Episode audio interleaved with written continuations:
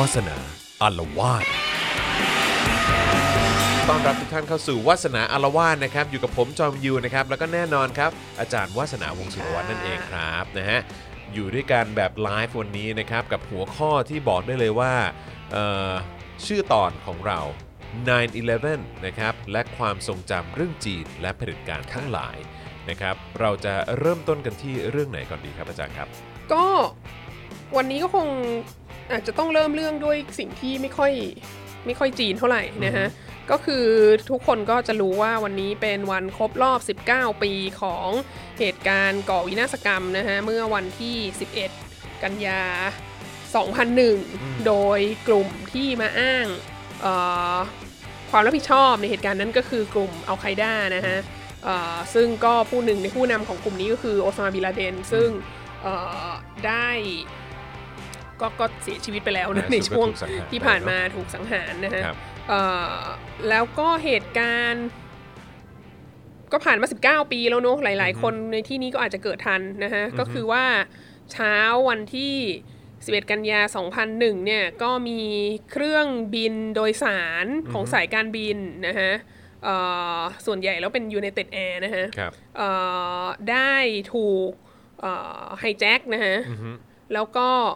พุ่งไปชนเป้าหมายต่างๆนะฮะที่สำคัญที่สุดแล้วก็เสียหายมากที่สุดก็คืออาคาร World Trade Center Twin Towers ที่อยู่ที่นิวยอร์กซิตี้นะฮะครับผมเอ่อสองเครื่องชนสองตึก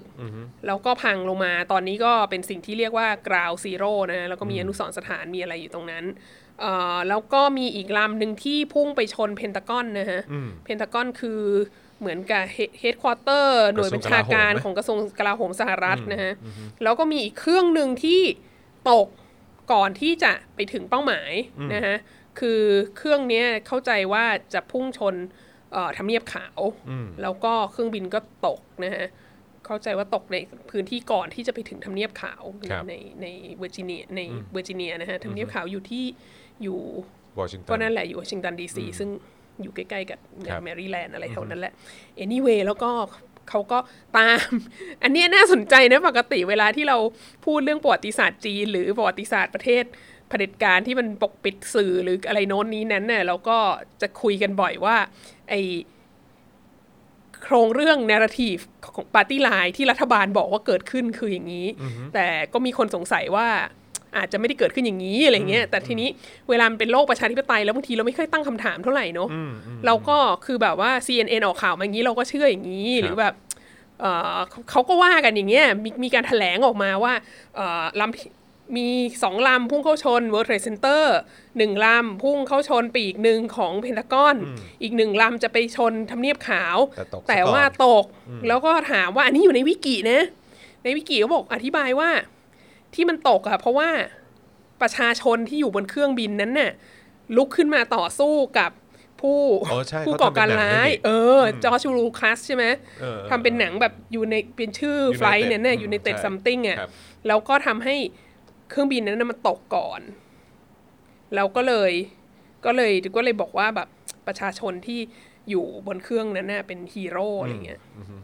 คุณจอนเชื่อไหมเป็นผู้เสียสละใช่ไหมเออ จะพูดว่าเชื่อไหมเหรอ ก็มีรายงานออกมาอย่างนั้นก็คงใช่ แต่ก็งคือไม่รู้อะถ้าถามเรานะ ถ้าเราอยู่บนเครื่องบิน แล้วมันก็มีผู้ก่อการร้าย มายึดไว้ครับแล้วก็บอกเราว่ายึดไว้แล้วแหละ อะไรเงี้ย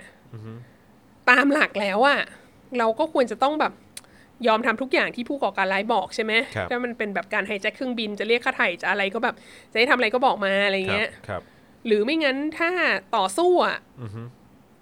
มันก็ต้องต่อสู้ให้เครื่องบินมันล่อนลงจอดได้ปะคือถ้าเผื่อว่าสิ่งที่มันอยู่ในหนังของจอร์จลูคัสมันจริงอะ มันแปลว่าทุกคนบนเครื่องบินนั้นน่ะ พร้อมใจกันบอกว่าเราจะสละชีพเพื่อรักษาชีวิตของจอร์จ W. บุชอืมอือฮึคือหมายความว่า คือยอมสเอ่อยอมสละชีวิตเพื่อประธานาธิบดีของเอตัวเองออซึ่งแบบไม่รู้ดิจอน ถ้าจอนอยู่บนเครื่องบินแล้วแบบ มันจะพุ่งเข้าชนบ้านลุงตู่เนี่ยจอนจะทำยังไงคะ คือจะพูดยังไงเดียคือก็ถ้าถามว่าอยากให้ตู่ตายไหมก็อยากให้ตู่ตายนะเออแต่ว่าแต่ว่าคือเหรอจอนจะไม่แบบแต่เราสละแต่ชีเราพแต่เพื่อเราก็อยากจะแบบว่า เราก็อยากจะแบบมีชีวิตรอดกลับไปเพื่อเพื่ออยู่กับลูกเราเออะอ ใช่ป่ะเออ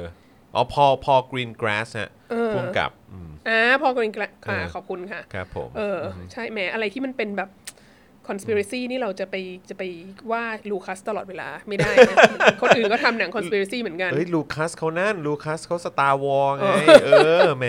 เออค่ะครับพอผมกรีนกราสค่ะเออ anyway เออ anyway ประเด็นก็นั่นแหละก็คือถ้าเป็นผมอะผมก็อยากจะแบบต่อสู้เพื่อมีชีวิตรอดเพื่อกลับไปเจอคนเออที่เรารักใช่ไหมมันก็คือคือเอาแต่ว่าจะให้จะให้สละชีวิตเพื่อเพื่อเอาง่ายๆ นักการเมืองหรืออะไรอย่างเงี้ย มันก็ตลกใช่ไหมใช่เออเอางี้ถ้าเหตุการณ์เดียวกันเนี้ย สมมุติเหมือนกันเป๊ะทุกอย่างเลย เกิดขึ้นที่ปักกิ่งอืมแล้วสีเครื่องจิ้นผิงอะฮะเครื่องบินสมมตินะสมมติอ่าฮะที่ต่างจินตนาการนิดนึงสำคัญกว่าความรู้ครับเออสนุกกว่าอ่าฮะสมมุติว่าเนี่ย9-11เนี่ยมันเกิดสมมติมันจะมีเหตุการณ์คล้ายๆอย่างเงี้ยเกิดขึ้นที่ปักกิ่ง อาจจะเป็นว่าแบบไม่พอใจจีนแบบว่า ฆ่ามุสลิมอุยกูร์อะไรก็แล้วแต่เนี่ยแหละ แล้วก็มีกลุ่มที่จะกระทำการแบบนี้ แล้วก็เครื่องบินลำหนึ่งพุ่งไปชนตึก อะไรไม่รู้อะหวังฟูจินตึกสูงๆ ในปักกิ่งใช่ไหมหรือในเซี่ยงไฮ้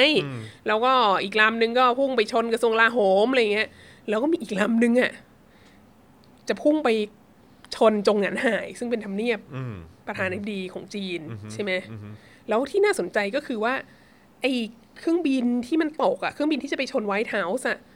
มันตกหลังจากที่อีเครื่องบินสองลำแรกอะมันชน World Trade Center แล้วดังนั้นก็คือแบบ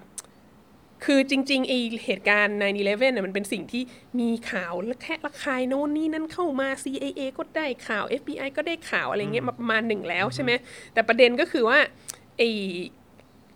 ไอสองลำที่มันชน World Trade Center มันชนก่อน แล้วไอ้ลำที่จะไปชนทำเนียบขาวมันยังไปไม่ถึงอะ่ะ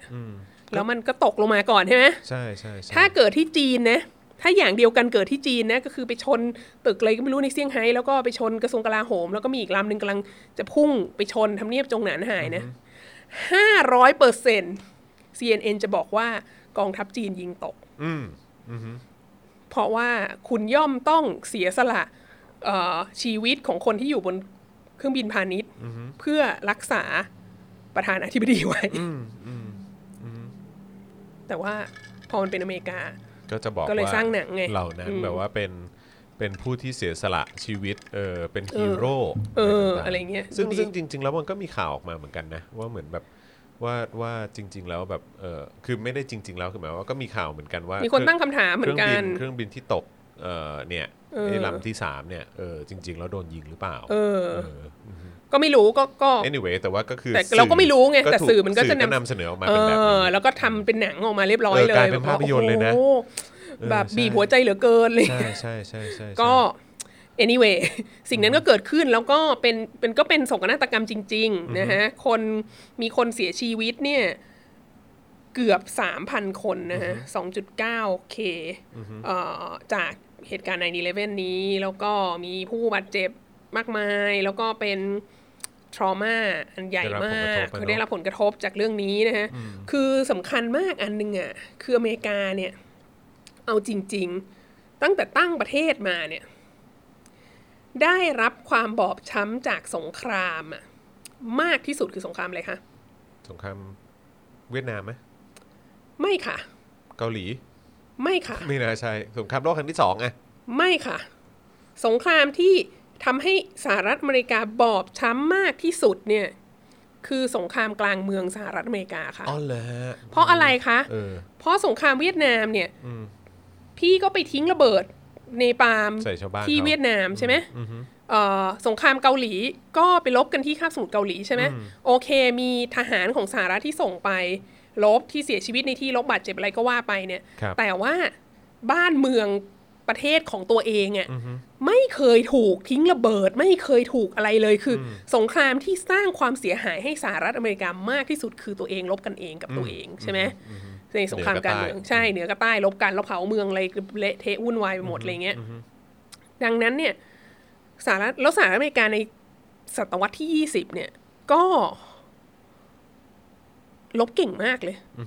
แล้วก็เที่ยวได้ไปมีส่วนในสงครามโน่นนี่นั้นต่าง ๆ นานาเยอะแยะมากมายจนมันมีคำว่าธุรกิจสงครามขึ้นมาอะไรเงี้ยว่าเหมือนแบบเวลาไปทำสงครามแล้วมันก็เกิดธุรกิจพลังงานธุรกิจค้าอาวุธ ธุรกิจความปลอดภัยธุรกิจอะไรทั้งหลายเนี่ยที่มันเกิดขึ้นเยอะมากอะ่ะแล้วบางคนก็บอกด้วยซ้ำว่าการทำสงครามมันเป็นวิธีการกระตุ้นเศรษฐกิจของสหรัฐอเมริกาครับของประธานาธิบดีริพับลิกันหลายคน มีคนวิจารณ์ว่าเอ่อ บุชผู้พ่อเนี่ยก็ไปทำสงครามอ่าวใช่ไหมพอบุชคนลูกอะ่ะ เกิดใน11แล้วก็บุกอิรักกับอัฟกานิสถาน ซึ่งจริง ๆ ก็ประหลาดมาก เพราะว่ากลุ่มอัลไคด้าที่บอกว่าเป็นคนก่อเหตุไอ้ใน11เนี่ย มันไม่ได้อยู่อิรักไงเป็นคนละส่วนกันอะไรเงี้ย แต่ก็แบบไปบอกบุกว่าไปเลยแล้วก็ไปบอกว่าซัดดัมฮุสเซนมี มี weapons มี of mass เออ destruction เออนะเออซึ่งท้ายที่สุดก็คนไม่เจอไอ้สิ่งนี้ใช่นะ แต่ก็คือประเด็นก็คือว่าไอ้9-11เนี่ย มันสะเทือนใจคนอเมริกันหนักมากไม่ใช่แต่คนอเมริกันอย่างเดียวคนต่างประเทศที่อยู่ในอเมริกาด้วย รู้สึกว่าชาติคนต่างชาติที่ตายเยอะมากใน9-11คือคนบังกลาเทศนะจริงๆแล้วที่ทำงานอยู่ในตึก World Trade Center นั่นนะเยอะอะไรเงี้ย ซึ่งคือคนที่ไปอยู่ที่อเมริกาก็มีความรู้สึกว่าอย่างน้อยอะเราคงไม่ตายจากการ ถูกเครื่องบินทิ้งระเบิดในสงครามอะเพราะมันไกลจากทุกคนมากใช่ไหมแต่ว่าไอ้9-11เนี่ยมันทำให้เห็นว่า คุณอยู่อเมริกาคุณก็ไม่ปลอดภัยแล้วอะ ดังนั้นมันสะเทือนขวัญสะเทือนใจของคนอย่างมากนะฮะเอ่อก็เลยก็เลยเป็นเรื่องหลาย ๆ คนก็บอกว่าด้วยความที่มันเกิดในปี 2001อะมันก็เลยเป็นสิ่งที่พลิกโฉมหน้าประวัติศาสตร์ในศตวรรษที่ 21 เลยทีเดียวนะฮะแล้วมันก็เลยทำให้มันมีคีย์เวิร์ดคำหนึ่งโผล่ขึ้นมาสำหรับศตวรรษที่ 21 คือผู้ก่อการร้ายนะฮะที่จอร์จ W. Bush ใช้คำว่า war against terror นะฮะคือสงครามต่อต้านการก่อการร้ายอะไรเงี้ยซึ่งคำเนี้ยมันก็จะเป็นเทรนด์มาเลยเป็นเป็นเหมือนกับเป็นสิ่งที่ให้ความชอบธรรมกับการไปลบข้างนอกประเทศตัวเองของอเมริกา หรือว่าให้ความชอบธรรมกับ ประเทศอีกหลาย ๆ ประเทศเลยที่จะแบบไปจัดการกับกลุ่มแบ่งแยกดินแดน หรือชนกลุ่มน้อยที่ตัวเองไม่พอใจ พอหลังจากนั้น รัสเซียก็บอกว่าพวกเชชเนียเป็นผู้ก่อการร้ายใช่ไหมจีนก็บอกว่าอุยกูร์เป็นผู้ก่อการร้ายอะไรเงี้ยแล้วก็คำว่าผู้ก่อการร้ายก็ใช้มันกลายเป็นเรื่อยเทรนด์ๆเรื่อยใช่ไหมๆเออใช่ แม้กระทั่งประเทศเราก็มีบอกว่าแบบเสื้อแดงเป็นผู้ก่อการร้ายอะไรเงี้ยคือ คือทางใต้ก็ผู้ก่อเออการร้ายทางใต้ผู้ก่อการร้าย คือเผด็จการทุกคนก็รีบชอบชอบคำนี้มากเลย แล้วมันมันไอรอนิกมากว่าคำนี้เนี่ยเกิดมาจากสหรัฐอเมริกานะครัฮะบเออก็มันก็น่าสนใจอีกแหละว่าผ่านมาสิบเก้าปี ถึงวันเนี้ยการลำลึกถึง 9-11 9-11 ในปีนี้เนี่ย คือ เราไม่ได้ข่าว ไอซิสหรืออัลไคด้าพาดหัวมานานเท่าไหร่แล้วอะคือคิดว่าตั้งแต่จริงส่วนหนึ่งคือตั้งแต่โควิด -19 มาเนี่ย อาการหนักมากนะฮะกลุ่มพวกอุ้ยเขาได้รับผลกระทบนะใช่มีออกคงออกข่าวด้วยว่าทางผู้นำอะไรพวกนี้เขาบก็อกว่าเราหยุดลบกันก่อน ใช่เออเราแย่แล้วเราใครอยู่ในพื้นที่เสี่ยงไม่ต้องกลับมาค่ะเราสู้โควิด -19 เป็ไม่นอย่างได้นี้เลยทีเดียวอะไรเอออย่างงี้เออเออเราไม่ต้อง ไปลบเราก็เราไม่ต้องไปจีฮาดเราก็ตายเองได้ใช่อะไรเงี้ยอือฮึก็ดังนั้นกระแสของของผู้ก่อการร้ายกลุ่มที่เกี่ยวเนื่องกับการก่อเหตุใน9-11เนี่ย มันก็มันก็เงียบลงไปเยอะ แล้วนะฮะแล้วก็ในช่วงที่ผ่านมา วันนี้วันนี้ใส่เสื้ออซึ่งอาจจะมองไม่เห็นเท่าไหร่นะฮะ March for March our for our lives lives นะฮะ อันนี้เป็นเสื้อเดี๋ยวยืนขึ้นมานิดนึงในวอชิงตันดีซีวอชิงตันดีซีปี I was 2018 there นะฮะอ่าใช่ คือบังเอิญมากเลยว่าเมื่อเดือนมีนาคม 2018 เนี่ยวาสนาไป conference อันหนึ่งที่จัดที่วอชิงตันดีซีแล้วก็ตอนนั้นน่ะมันก็มี มีกลุ่มนักเรียน มีกลุ่มเยาวชนคนรุ่นใหม่ของอเมริกาเนี่ยเขาออกมาประท้วงนะฮะเอ่อเรื่องกฎหมาย ถือครองอาวุธปืนอ่าในสหรัฐอเมริกาครับแล้วเขาก็แบบเขาไม่ไหวแล้วเพราะว่าในอเมริกาเนี่ยมันมีเหตุกราดยิงในโรงเรียนในอะไรต่างๆ บ่อยมาก แล้วก็และดูเหมือนว่ารัฐบาลเนี่ยไม่สามารถจะแบบแก้ปัญหานี้ได้เลย ใช่ อันนี้พูดจริงว่าเป็นปัญหามาตั้งแต่ยุคแบบโอ้โห ตั้งแต่โคลัมไบน์นี่มันคือโคลัมไบน์ไฮสคูลที่แบบกราดยิง ครั้งแรกอะที่ที่เป็นเหตุการณ์เนี้ยมันเกิดตั้งแต่แบบปลายทศวรรษพันเก้าร้อยเก้าสิบเนาะอืมแล้วก็หลังจากนั้นก็มีมาเรื่อยๆเรื่อยๆเรื่อยๆแล้วทวีความรุนแรงมากขึ้นเรื่อยๆอะไรเงี้ยเอ่อจนกระทั่งปัจจุบันก็ยังคงมีอยู่แล้วแล้วกลายเป็นมีแบบแทบจะแบบปีละหลาย ๆ ครั้งด้วยกันใช่เป็นเรื่องปกติใช่แล้วจนกระทั่งนักเรียนพวกนี้เขาก็บอกว่า เฮ้ยแบบไปโรงเรียนนี่ยังกับไปสนามรบอะแล้วแบบ มีตรวจอาวุธก่อนเข้าโรงใช่เรียนมีตรวจอาวุธะไย่งมีเงี้ยอะไรทั้งหลาย แล้วมันน่ากลัวมากไปโรงเรียน ต้องมีเทรนนิ่งแบบว่าเออไม่ให้ ถ้ามีคนมากราดยิงจะใช่ทำยังไงอะไรเงี้ยเขาก็เลยพากันซึ่งก็แปลกมากออกนะมาประท้วงเออมันแปลกมากที่เขาเทรนกันนะเพราะส่วนใหญ่ก็ที่ยิงก็เด็กนักเรียนด้วยปะเออใช่ แล้วสิ่งเนี้ยมันเนื่องมาจากในรัฐธรรมนูญสหรัฐอเมริกา มันมีมันมีที่บอกไว้ว่าสิทธิขั้นพื้นฐานของพลเมืองคือการมีเป็นเจ้าของเป็นเจ้าของอาอาวุธวุธอาวุธปืนได้ อันนี้ก็เนื่องจากว่า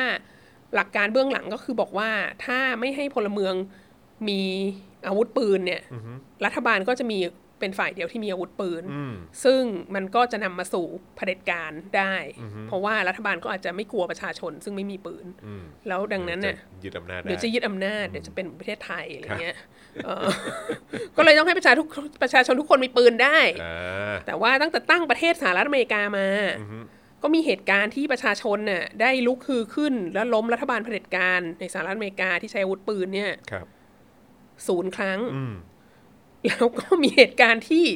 มีคนไปกราดยิงในโรงเรียนประถมมัธยมอะไรเนี่ย แบบมากมายหลายสิบครั้งนะในช่วงเวลาที่ผ่านมา แล้วก็วัสนาก็ไปค้นตัวเลขนิดนึงว่าการ related death นะฮะ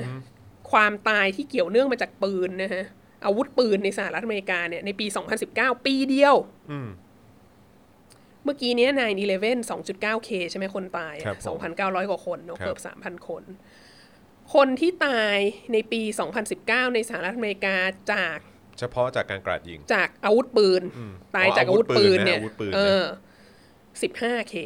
โอ้โหมื่นห้าพันกว่าคน15,000คน ใช่ ตายจากอาวุธปืน อันนี้ไม่ใช่สงครามนะอ่าโอเคอันนี้คือแบบ เออ อันนี้คือคือคือยิงกันเองหรือกราดยิงหรืออะไรเงี้ยซึ่งซึ่งจำนวนมากก็เป็นก็ก็สุจำนวนมากของของ 15K นี้ก็มาจากการกราดยิงอะไรเงี้ยแต่ก็มาจากแบบทะเลาะกันเองอะไรแย่งที่จอดรถกันอะไรอย่างนี้ด้วยไงครับ ก็คือมีสถิติการตายจากจากอาวุธปืนเนี่ยสูงมากนะฮะเห็นอันนี้แล้วก็บางทีก็นึกถึงบ้านเราเนอะแบบ โอ้โห อะไรอะโควิด -19 ระบาดนะ เราต้องห้ามขายแอลกอฮอล์อะไรอย่างนี้ หรือว่าปีหนึ่งปีหนึ่งมีคนตายจากเอ่อบุหรี่ไฟฟ้า เท่าไหร่รู้ไหมอะไรเงี้ยแล้วก็แบบ โอ้ยให้ความสำคัญกับเรื่องต่าง ๆ เหล่านี้เยอะแยะมากมาย แต่ว่านับคนตายจากหยุดสงกรานต์ขับรถไปต่างจังหวัดอืมคือเจ็ดวันอันตรายก็ ตายเยอะกว่าแล้วใช่อะไรเงี้ยใช่ซึ่งใช่ก็น่าสนใจว่า เออเนอะในความกลัวการก่อการร้ายของสหรัฐอเมริกามากเนี่ยเอ่อปัญหาเรื่องความรุนแรงที่เกิดจากอาวุธปืนเนี่ย ก็ยังคงดำเนินต่อไป ก็แล้วก็แล้วก็มาถึงตอนนี้อะก็ก็ไม่ได้มีใครพูดอะไรเพิ่มเติมเรื่องการแก้ไขรัฐธรรมนูญว่าด้วยสิทธิในการเอ่อมีอาวุธปืน อันนี้โดยเฉพาะประธานาธิบดีทรัมป์เข้ามาเนี่ยก็แน่นอนแบบ โปรปืนสุดขีดอะไรเงี้ยก็จะไม่ได้มีการความพยายามที่จะแก้ไขตรงนี้เท่าไหร่ แล้วเรื่องก็เงียบไป เพราะว่าตอนนี้คนจำนวนมากก็ study from home ใช่ไหมเพราะว่าเจอโควิด -19 อะไรเงี้ครัยบก็สถานการณ์กราดยิงก็อาจจะยากหน่อย ซึ่ง ก็มาที่ข่าวของเมื่อเช้าว่าไปสัมภาษณ์คนที่ทำงานอยู่ในตึกที่อยู่แถวแถวกราวซีโร่ที่เอ่อในวันเกิดเหตุเหรอฮะหรือว่าอะไร วันนี้ในวันอ๋อนี้อ๋อในวันนี้เป็นว่าเป็นยังไงผ่านไป 19 ปีแล้วรู้สึกยังไงบ้างอ่าฮะเขาก็บอกว่าตอนนี้เขากลัวความล่มสลายของเศรษฐกิจจากภาวะโควิด -19 มากกว่าผู้ก่อการร้าย คือความโควิด -19 เนี่ยมันทำให้แบบว่าไม่มีการเดินทางจากต่างประเทศเข้ามาอะไรเงี้ยแล้วคแบบนก็ไม่เดินทางคนก็ไม่เดินทางเงินก็ไม่เศรษฐกิจก็แย่อะไรธุรกิจก็จะล่มสลาย แล้วก็จริงๆสถานการณ์โควิด -19 ในสหรัฐอเมริกาก็ ก็น่ากลัวเหมือนกันนะ วันนี้เพิ่งเช็คเนี่ยว่าถึงวันเนี้ยความตายจากโควิด -19 ในสหรัฐอเมริกาหนึ่งร้อยเก้าสิบสองเคโอ้โหเกือบสองแสนเกือบคน200,000น่ะเอเคสอเนอะอืมใช่ คืออกี่เท่าต่อกี่เท่าต้อง World Trade Center โดนเครื่องบินชนอีกกี่ลำ ก็ไม่รู้ว่า ก็ยังไม่ถึงความรุนแรงที่เกิดมาจากโควิด -19 เลยเนาะ แล้วก็ยังไม่แน่ใจว่าจะ ว่าจะไปทางไหนต่อไอ้โควิด -19 นี่มันเป็นเกมเชนเจอร์มากนะมันเปลี่ยนอะไรเยอะมากเลยทีเดียวนะฮะแต่ปัญหาของศตวรรษที่ 21เนี่ยจริง ๆ แล้วต่อไปมันอาจจะไม่ใช่เรื่องผู้ก่อการร้ายแล้วแหละ เราไม่รู้ว่าไอซิสจะแบบสูญพันธุ์ไปจากแต่โคว่าวิดปากท้อง19ไหมไม่อะไรเงี้ยแน่เออมันอาจจะเป็นแบบผู้ก่อการร้ายอันมาจากความหิวอะไรเงี้ยเออปัญหาคนโมโหหิวอะไรเงี้ยน่ากลัวมากคนไม่นะฮะมีจะกินนะฮะเอออือฮึก็ อะ อันนั้นก็เป็นโปรยหัวเรื่องที่เกี่ยวกับ9/11 9/11เนาะนิดนึงครับผมทีนี้ในในสัปดาห์นี้ มันก็มีวาระวันสำคัญอีกวันหนึ่งที่เพิ่งผ่านไปเหมือนกัน ก็คือวันที่ 9 กันยาครับ วันที่ 9 กันยาเนี่ย ถ้าเป็นคนไทยอะก็จะนึกถึงเหตุการณ์เหตุการณ์หนึ่งที่เขาเรียกกบฏนายทหารนอกราชการครับบางคนก็เรียกกบฏไม่มาตามนัดอะไรเงี้ยเอ่ออันนี้อันนี้มีความสัมพันธ์สัมพันธ์สัมพันธ์สำคัญกับชีวิตคุณมากเลยนะจอนเพราะว่ามันเกิดขึ้นในวันที่ 9 กันยา 2528อ่าครับผมมันเกิดก่อนที่คุณจะเกิดเนี่ยเท่าไหร่ไม่กี่สัปดาห์ 16 วัน ใช่ เออครับผมตอนนั้นเนี่ย มารดาของเราก็ท้องแก่อืมวาสนาก็เรียนโรงเรียนอนุบาลอืมสามเสนเย็นชื่นครับ แล้วก็มารดาต้องคิ้วท้องแก่มารับตอนกลางวัน เพราะว่าหยุดเรียนครึ่งวัน เพราะว่ามีเกิดเกิดกบฏเหตุขึ้น เออ ก็จำแม่นเลยนะฮะเอไม่ค่อยอคุ้นเลยเนอะเวลาใช้คำว่าคำว่ากบฏเนี่ยเป็นครั้งสุดท้ายครับผมเป็นการเป็นการ ความพยายามรัฐประหารครั้งสุดท้ายที่ล้มเหลวครับผมอ่าเอ่อในวันที่ 9 กันยา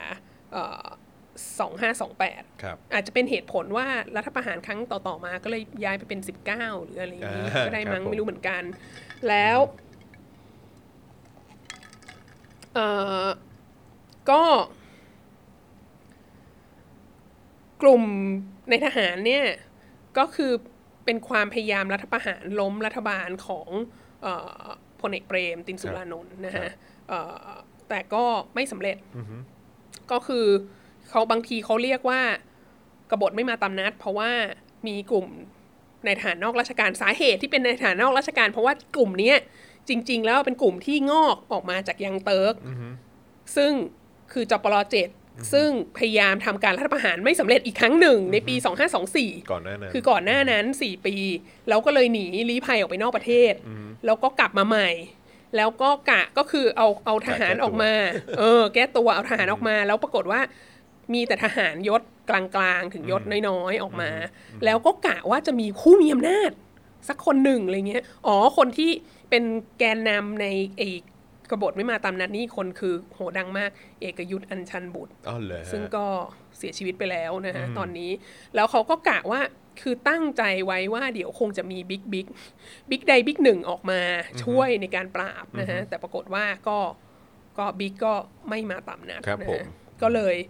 ก็เลยเอ่อรัฐบาลก็คงอยู่ต่อไปครับนะฮะเอ่อนี่ก็คือคือกบฏ ไม่มาตามนัดวันที่เก้ากันยาแต่ว่าจริง ๆ แล้ววันที่9กันยาเนี่ยในสำหรับคนที่ทำเรื่องจีนเนี่ย ก็จะรู้ว่ามันเป็นวันสำคัญมาก เพราะว่ามันเป็นวันอสัญญกรรมของประธานเหมาอ๋อออืมประธานเหมาเนี่ย เสียชีวิตในวันที่ 9 กันยา 2519 นะฮะครับเลขดีมากนะฮะ9วันที่ 9 เดือน 9 ปี 2519 เอ่อ ปีนี้ก็ ปีนี้ก็ 44 ปีอืมนะฮะปีหน้า 45 ปีเอ่อความน่าสนใจของสิ่งนี้ก็คือจริง ๆ แล้ว เหมาเนี่ยเป็นบุคคลสำคัญมากเนาะแต่ว่าความตายของประธานเหมาเนี่ย เราไม่เห็นใครพูดถึงเลยเนาะอืมเขาไม่มีการลำลึกถึงเขาไม่มีการ เฉลิมฉลองเขาไม่มีการวันหยุดราชการหรือวันอะไรเงี้ยอืมมันก็ทำให้เราจะรู้ว่าสึกไปแล้ว เออ มันแปลกเนอะคือแบบ อย่างบ้านเรานี่ยังมีวันหยุดราชการเนอะเวลาแบบบุคคลสำคัญระดับประมุขของชาติเสียชีวิตครับอะไรเงี้ยครับเออเดือนตุลานี่มีหลายวันเลย วันใช่ปิยะมหาราชอ่าฮะแล้วก็ตอนนี้ก็มีวันสวรรคตของรัชกาลที่9นะ13 ตุลา ด้วยนะแล้วก็มีวันวางพวงมาลัยกันหนึ่งวันมหาธีรราชเจ้านะวันสวรรคตของรัชกาลที่6ก็เดือนตุลาเหมือนกัน แต่ว่าวันตายของประธานเหมาเนี่ยเขาไม่ทำอะไรเลยเนาะไม่ทำอะไรเลยอะ่ะอืมก็เลยสงสัยว่าทำไมเขาไม่ทำอะไรเลยอืมทำไมรัฐบาลจีนไม่ทำอะไรเลยทำไมไม่รักเหมาเลยอะไรเงี้ยอืม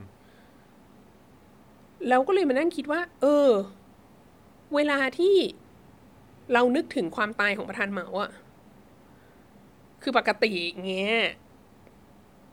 ถ้าสมมติอย่างเดือนหน้าเนอะวันที่สิบสามตุลาเนอะก็จะมีเขาเรียกอะไรสารคดีพระราชกรณียกิจเนอะมีเรื่องแบบครับเศรษฐกิจพอเพียง มีเรื่องแบบว่าฝนหลวง มีเรื่องโครงการหลวงโน้นนี้นั้นอะไรเงี้ยเราก็จะแบบโอ้ลำลึกถึงเนอะว่าอืมถ้าสถิตในใจ ใช่ แล้วก็เออนั่นแหละใช่ไหมแต่ว่าของเหมาอะครับ ถึงวันที่เหมาตายแล้วอะสิ่งแรกที่คนจะคิดถึงเมื่อเหมาตายก็คือ โอ้ยการที่เหมาตายเนี่ย มันทำให้การปฏิวัติวัฒนธรรมสิ้นสุดลง อืมคือ คือดีใจมากอะเออคือเออจะได้จบสักจบทีสักทีเอใช่อแล้วเราจะได้แบบ move on สู่ชีวิตที่ดีกว่า แล้วก็เลยเปิดโอกาส แล้วก็แบบจัดการกับอีแก๊งสี่คนไปซ่า แล้วก็เปิดโอกาสให้แบบเติ้งเสี่ยวผิงสามารถมาปฏิรูปและเปิดประเทศได้และอะไรต่างๆอะไรเงี้ยคือแบบความตายของเหมานี่มันเหมือนเป็นแบบ เป็น จุดจบของยุคสมัยอันเลวร้ายอะไรเงี้ยมันก็ เราก็รู้สึกว่ามันมันมหัศจรรย์เนอะอือฮึโดยที่เหมาอะเขาเป็นคนตั้งประเทศสาธารณรัฐประชาชนจีนนะอือฮึเขาเป็นคนอ่านประกาศสถาปนาสาธารณรัฐประชาชนจีนเลยนะในวันที่หนึ่งตุลาหนึ่งเก้าสี่เก้าเนี่ยที่เกิดเป็นประเทศนี้ขึ้นมา เขาเป็นผู้ให้กำเนิดนะทำคลอดสาธารณรัฐประชาชนจีนออกมา แล้วก็เป็นผู้นำสูงสุดจนกระทั่งเขาตายในปีสองห้าหนึ่งเก้าเนี่ย แต่ว่า ทุกคนก็ดีใจมากเลยที่เขาตายอะอืมแต่ว่าในขณะเดียวกันเนี่ยถ้าจะมีการเฉลิมฉลองว่าดีใจมากเลยประธานเหมาตายแล้วมันช่างเป็นสิ่งที่ดีจริง ๆ เลยโอ้คือแบบ ดีใจออกนอกหน้ามันก็ไม่ได้ไม่ใช่ไหมได้ครับไม่ได้ไม่ได้ไม่ได้ไม่ได้มันมันไม่ได้มันเหมือนแบบเนรคุณเนี่ยเขาเป็นเขาเป็นผู้นำพรรคคอมมิวนิสต์เขาเป็นผู้ตั้งประเทศนี้ขึ้นมา แล้วที่สำคัญรัฐบาลจีนที่เป็นรัฐบาลอยู่ปัจจุบันน่ะอือฮึก็ครองอำนาจเผด็จการ ในฐานะเป็นผู้นำพรรคคอมมิวนิสต์จีน แล้วก็มีความชอบธรรมในการครองอำนาจเผด็จการนี้ เพราะว่าพรรคคอมมิวนิสต์จีนเป็นผู้ตั้งสาธารณรัฐประชาชนจีนขึ้นมาอืม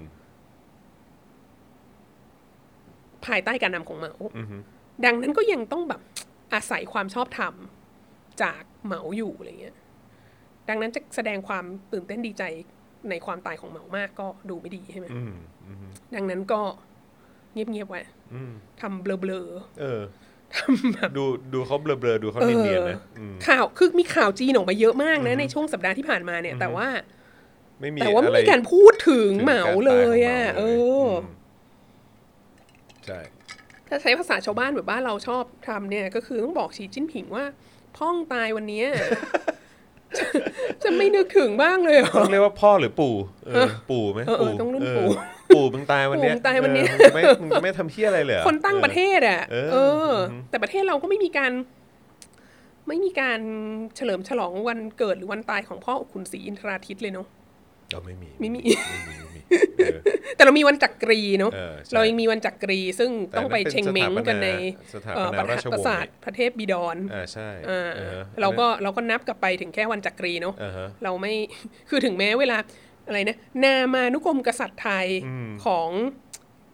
ในเว็บโรงเรียนในร้อยพระจุลจอมเกล้าอะเข้าไปดูเว็บโรงเรียนในร้อยพระจุลจอมเกล้ามีแต่ของดีๆทั้งนั้นอือฮึคราวที่แล้วก็โฆษณาอ่าใช่ใช่ไหมเราคราวนี้ก็โฆษณาเราเราโปรโมทให้แล้วเออ ในเว็บโรงเรียนในร้อยพระจุลจอมเกล้ามันจะมีแถบอันหนึงที่ไปกดดูได้ นามานุกรมกษัตริย์ไทยครับ คุณรู้ไหมกษัตริย์ไทยมีกี่คน มีกี่คนฮะนั่นแหละค่ะเริ่มต้นที่พ่อขุนศรีอินทราทิโอ้ตย์เลยโห ดังนั้นเนี่ยแต่น่าสนแต่นี่น่าสนใจไงคือแบบ คือสาธารณประชาชนจีนเนี่ยอืมเขาก็เริ่มต้นที่ปี 1949 ใช่ไหม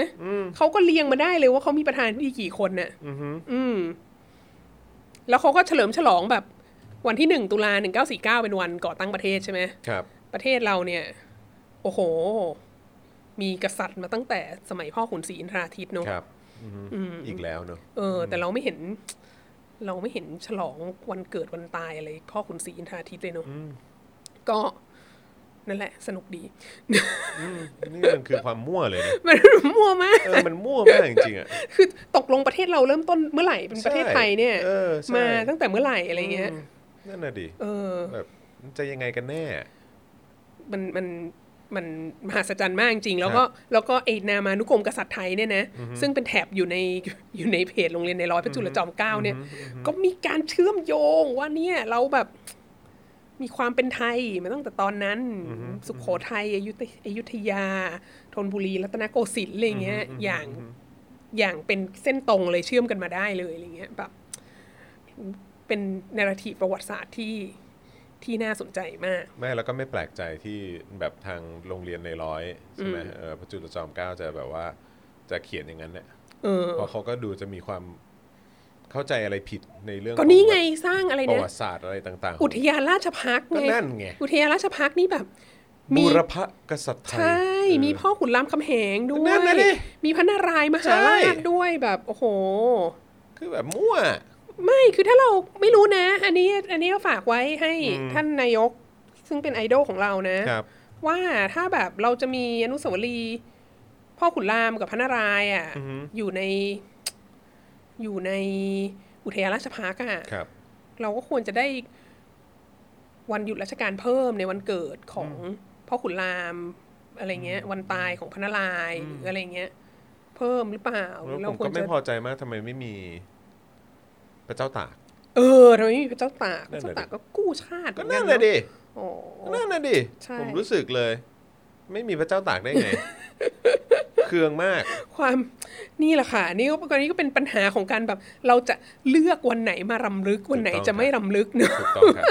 วันไหนจะได้เป็นวันหยุดราชการวันไหนอัจะไม่ได้เป็นวันหยุดราชการสันอะไรดานความเงี้ยปล่อยเบอร์และความมั่วเออของเผด็จการจริงๆอะยากนะเนี่ยออซึ่งแบบอย่างของจีนก็แบบมีการปล่อยเบอร์ของไทยเราก็มีก็ปล่อยความเบอร์เยอะมากปล่อยเบอร์เยอะมากด้วยเออครับผมสนุกสนานมากนะฮะก็เอ่อทีเนี้ยเราไม่ควรจะแว้งมาเรื่องประเทศไทยมากเราเรารักชาตินะฮะกลับไปจีนฮะกลับไปจีนอ่ากลับไปจีนเออครับผมประเด็นก็คือว่าเอ่อ ประเทศจีนนะ ปัจจุบันเนี้ยหลังจากที่ลืมประธานเหมาไปหมดสิ้นแล้วอะ่ะครับก็ก็กลายมาเป็นมหาอำนาจที่สำคัญมากของโลกประเทศหนึ่งเนาะเอ่อตั้งแต่ศตวรรษที่ 21 มา แล้วตอนที่เริ่มศตวรรษที่ 21 มาทีแรกก็มีคนว่าอันนี้เป็นศตวรรษจีน อันนี้เป็นแบบไชน่าไรซิ่งและต่างๆ นานาเยอะแยะมากมาย แต่ว่าอะไรทุกอย่างมันก็แบบกลับหัวกลับหางหมดเลยเมื่อเกิดโควิด -19 ขึ้นเนาะอันเนี้ยมหัศจรรย์ มาก แล้วก็ดูสถานการณ์ของจีนในโลกปัจจุบันเนี่ย ก็เปลี่ยนไปอย่างไม่น่าเชื่อนะฮะ คือถ้าเมื่อปีที่แล้วคุยกันตอนที่โควิด -19 ยังไม่เกิดขึ้นเนี่ยแล้วแล้วมีคนนั่งทายแมชชีนแล้วบอกว่าสนาว่าปี 2020 จะเกิดสิ่งนี้ขึ้นเนี่ยโอ้โห แทบไม่เชื่อเลยนะฮะเอ่อมีอะไรเกิดขึ้นเกี่ยวกับจีนเมื่อสองสามสัปดาห์ที่ผ่านมานะฮะ ก็คือว่า สัปดาห์สุดท้ายของเดือนสิงหาเอ่อรัฐมนตรีต่างประเทศของจีนเนี่ยนายหวางอี้เนี่ยก็ได้เดินทางไปเยือนยุโรปอืมไปเยือนประเทศต่างๆในยุโรป อันเนี้ยเป็นการเดินทางไปเยือนต่างประเทศครั้งแรกหลังโควิด -19 หลังเกิดวิกฤตการณ์โควิด -19 ขึ้นนะฮะแล้วก็การเดินทางไปเยือนยุโรปครั้งเนี้ยก็ ก็มีภารกิจสำคัญหลายอย่างนะฮะเอ่ออย่างแรกก็คือก็ต้องพยายามอยากจะกระตุ้น เศรษฐกิจนะฮะแล้วก็ไปสารต่อความสัมพันธ์ทางเศรษฐกิจที่เคยมีก่อนหน้าที่จะเกิดวิกฤตโควิด -19 ขึ้นมานะฮะเพราะว่าถ้าเรายังจำได้อยู่มีสิ่งที่เรียกว่า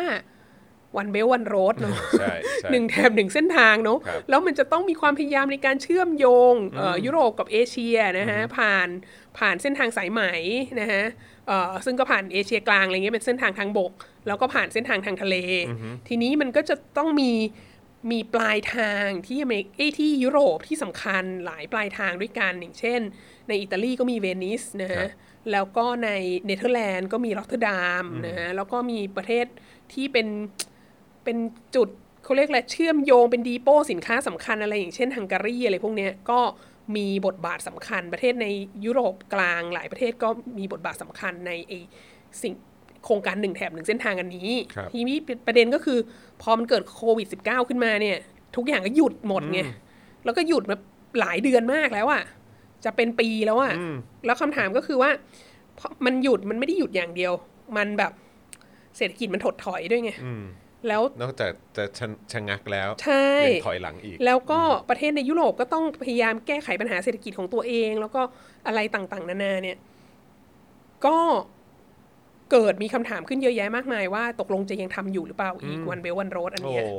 คือจะทำได้ไหมอะเพราะว่าตอนที่เริ่มออกมาประกาศ อันเนี้ยพร้อมกับการมาของสีจิ้นผิงเนี่ย จีนกำลังโอ้โหฟูมากอะ คือรวย กว่าป่ามากใครทุกคนป่ามากป่ามากที่สุดอะเออกำลังแต่พอป่าโควิด -19 ผ่านมา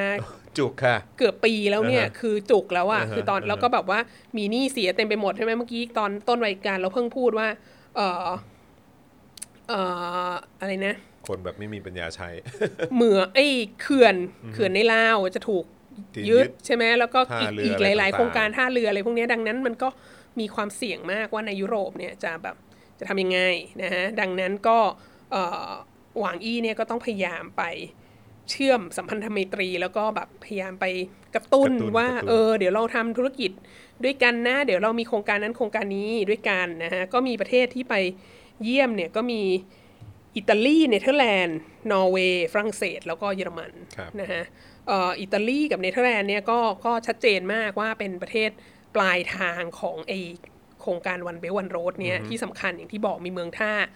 เวนิสแล้วก็เมืองท่ารอตเทอร์ดามใช่ไหมนอร์เวย์เนี่ยเป็นประเทศสำคัญประเทศเดียวในยุโรปที่ไม่ได้เป็นสมาชิก EU แต่ว่ารวยมากอืมแล้วจีนก็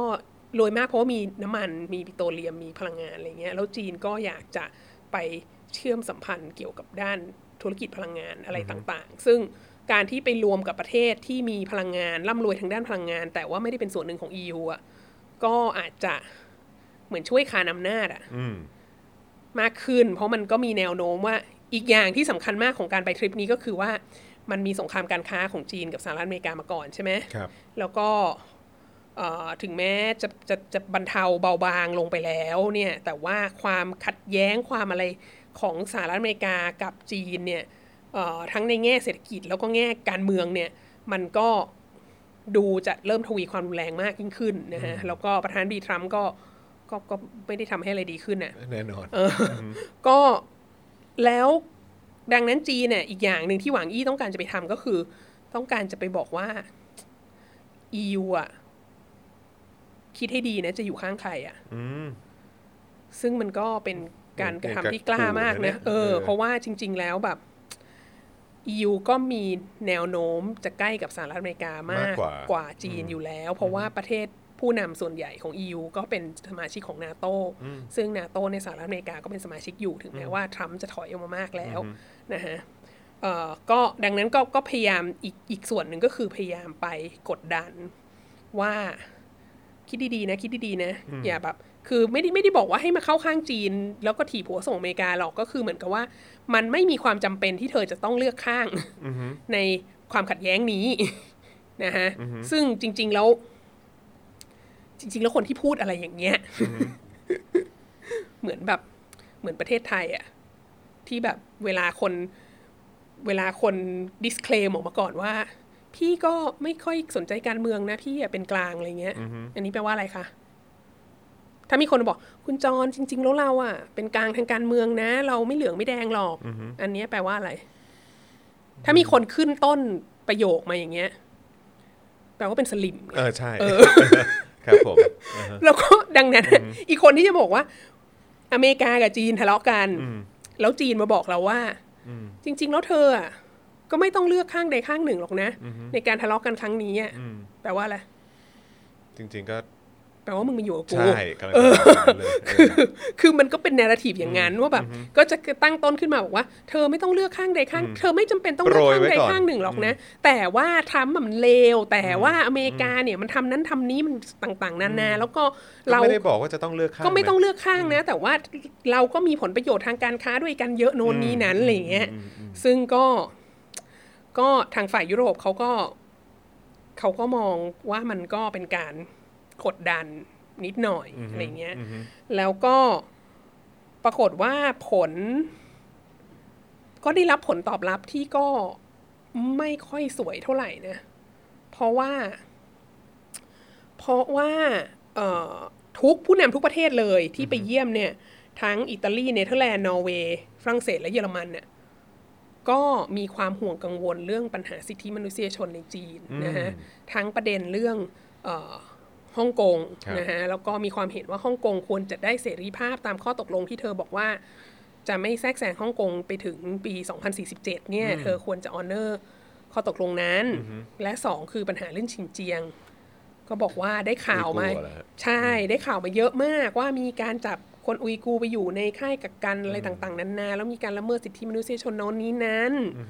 เธอให้เธอให้องค์กรของ UN น่ะ เขาไปตรวจสอบไหม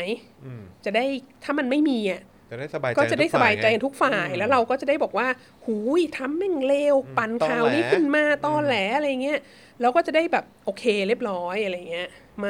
อืมซึ่งจีนก็ไม่ไม่ มันก็ลำบากนิดนึงนะ คุณครับบอกว่าผมคุณไม่ได้ทำแต่คุณไม่ให้เขาเข้าไปตรวจอะไรเงี้ยครับผมก็เอ่อแล้วก็หลังจากที่หวางอี้กลับไปแล้วนะฮะเยอรมันก็ มีประกาศออกมาเมื่อวันที่ 3 กันยาที่ผ่านมานี้เอง เขาเรียกว่า New Indo-Pacific Strategy นะฮะอ๋อ อันนี้ที่ลง New York Times ป่ะอ่าเหมือนเพิ่งอ่านไป คือเยอรมันน่ะก็ประกาศออกมาว่า เยอรมันจะพยายามเกลี่ยเอ่อผลประโยชน์ทางเศรษฐกิจของประเทศอะไม่ให้ผูกไปกับสู่จีนอย่างเดียวไปสู่ประเทศอื่น ๆ ในเอเชียตะวันออกและเอเชียตะวันออกเฉียงใต้มากขึ้น ไม่ให้แบบ ไปลงอยู่กับจีนเยอะมาก เพราะที่เป็นอยู่ตอนนี้ประมาณครึ่งหนึ่งของความสัมพันธ์ทางเศรษฐกิจของที่เยอรมันมีต่อเอเชียตะวันออกและเอเชียตะวันออกเฉียงใต้เนี่ยไปอยู่ที่สาธารณประชาชนจีน แล้วก็ธุรกิจสำคัญสำคัญของเยอรมันหลายอย่างเนี่ยก็อ้างอิงอยู่กับเศรษฐกิจจีนเยอะมากที่สำคัญก็คืออะไรเรานึกถึงอะไร รถยนต์ครับ BMW และ Volkswagen เออนะฮะก็เอ่อ มีความสัมพันธ์ที่ดีกับจีนมายาวนานมากนี่น่าสนใจนะ ถ้าใครถ้าใครไปเคยไปปักกิ่งก็จะรู้ว่าแท็กซี่ของจีนน่ะมันคือรถโฟล์กนะเพราะว่าเกลียดญี่ปุ่นไงอ๋อดังนั้นรถไม่ใช่ของญี่ปุ่น ใช่ไม่ชอบญี่ปุ่นก็จะก็จะดั้งเดิมเนี่ยแท็กซี่จีนเป็นเป็นโฟล์กสวาเกนแล้วก็เยอรมันก็บอกว่าเราจะต้องเกลี่ยเกลี่ยไปที่ประเทศอื่น ๆ บ้างเราควรจะพยายาม ทำให้ไปลงทุนหรือว่าไปมีความสัมพันธ์ทางเศรษฐกิจแลกเปลี่ยนกับประเทศที่เป็นประชาธิปไตยมากขึ้น ไม่ว่าจะเป็นญี่ปุ่นเกาหลีใต้หรือว่าไต้หวันอะไรเงี้ยเอ่อเพราะว่า เพราะว่า คือเขาก็บอกว่าเราควรจะอยู่กับฝ่ายที่ถูกต้องไม่ใช่ฝ่ายที่แข็งแรงอะไรเงี้ยซึ่งนี้ก็ฟังดูดี ถ้าถามมีฉันซึ่งเป็นคนแบบ มองโลกในแง่ร้ายอะ่ะก็จะรู้สึกว่ามันตอแหลไงเออเออครับคือถ้าถามเราเรารู้สึกว่า มันไม่ใช่ว่าอยู่ดีๆ เยอรมันจะคิดขึ้นมาหรอกว่า โอ้เราต้องพิทักษ์สิทธิมนุษยชนและอะไรต่าง ๆ เพราะว่าแมเคลช่วงก่อนหน้านี้อะช่วงก่อนจะโควิด เนี่ย ก็ไปจีนถี่มากเกือบทุกปี แล้วก็มีการวางแผนพัฒนาเศรษฐกิจโน่นนี่นั้น แล้วก็อย่างมากอะ่ะ กับจีนน่ะแต่ว่าเนี่ยตอนไอ้ข่าว ตอนข่าว New Indo-Pacific Strategy ออกมาเนี่ยมันพาดหัวข่าวว่า honeymoon is over อะไรโอ้เงี้โหยอีฉันคิดว่าประเด็นก็คือว่าโควิด -19 เนี่ยมันทำให้ทุกอย่างพังหนักมากแล้วในยุโรปเองอะ่ะเขาก็ไม่แน่ใจว่าคือ แนวโน้มก็คือรัฐบาลจีนก็จะไม่ส่งเสริมให้คนจีนออกไปนอกประเทศเท่าไหร่แล้วตอนนี้อะแล้วก็ดังนั้นรายได้อะไรต่างๆ ที่ยุโรปหรือเยอรมันเคยจะสามารถได้มาจากจีนน่ะ มันก็จะได้ไม่เท่าเดิมแล้วอะเพราะว่า เพราะว่าโควิด -19 อะ มันร้ายแรงมันมาเปกลี่ยนอะทุกสิ่งเอออ แล้วก็มีความไม่ไว้วางใจด้วยว่าแบบแล้วเธอจะมาแล้วจะเอาโรคมาติดอีกหรือเปล่า แล้วจะเชื่อได้ไหมว่านั้นว่านี้อะไรต่างๆนานาเอ่อดังนั้นก็คือ คือโลกมันเป็นอย่างนี้นะ คุณเป็นเผด็จการได้ คุณละเมิดสิทธิมนุษยชนได้ คุณทำตัวชั่วร้ายอะไรได้สารพัดเลย ถ้าคุณรวยมากแล้วคุณเอาเงินแจกทุกคนได้อะอืมก็จะมีคนคบกับคุณ เพราะว่าไม่ว่าคุณจะเลวแค่ไหนอะถ้าคุณเอาเงินไปแจกคนอื่นเนี่ยแนวโน้มก็คือคนอื่นก็จะรับ โดยเฉพาะถ้าเป็นความสัมพันธ์ระหว่างรัฐกับรัฐนะครับคือเยอรมันแมคเคลก็ต้องดูผลประโยชน์ของตัวเองอยู่แล้วใช่ไหม แต่เมื่อถึงวันหนึ่งที่คุณไม่รวยแล้วอะแล้วคุณไม่อยู่ในสถานภาพที่คุณจะเอาเงินไปแจกคนอื่นได้แล้วอะก็จะเริ่มมีแบบ เธออะละเมิดสิทธิมนุษยชน เธออะทัน ไม่ทีน่ารักทันทันทีทีเลทันทียเออเออเออก็เริ่มเห็นแล้วก็เอ่อนอกจากเยอรมันจะมีแนวโน้มอย่างนี้แล้วนะฮะเอ่อฝรั่งเศสกับ UK นะฝรั่งเศสกับอังกฤษเนี่ยก็เอ่อดำเนินการแบบเลิกยุ่ง freeze ไม่ไว้วางใจเทคโนโลยี telecommunication ของหัวเว่ยอืม เพราะว่าบอกว่ามันเป็น spyware หรือเปล่ามันอย่างนั้นอย่างนี้หรือเปล่าอะไรผูเงี้กยผูกกับทางรัฐบาลจีนหรือเปล่าใช่แปลว่าเชื่อได้ไหมว่าเข้ามาแล้วจะไม่มาเป็น spy อะไรเงี้ยก็เลยก็ก็เลยต้องบอกว่าการไปเยือนยุโรปรอบนี้ของของรัฐมนตรีต่างประเทศจีนเนี่ยก็ไม่ประสบความสำเร็จเท่าที่ควรนะยังมีการตั้งคำถามอยู่เยอะนะฮะถึงแม้ว่าจะไม่ไปเยือนอังกฤษ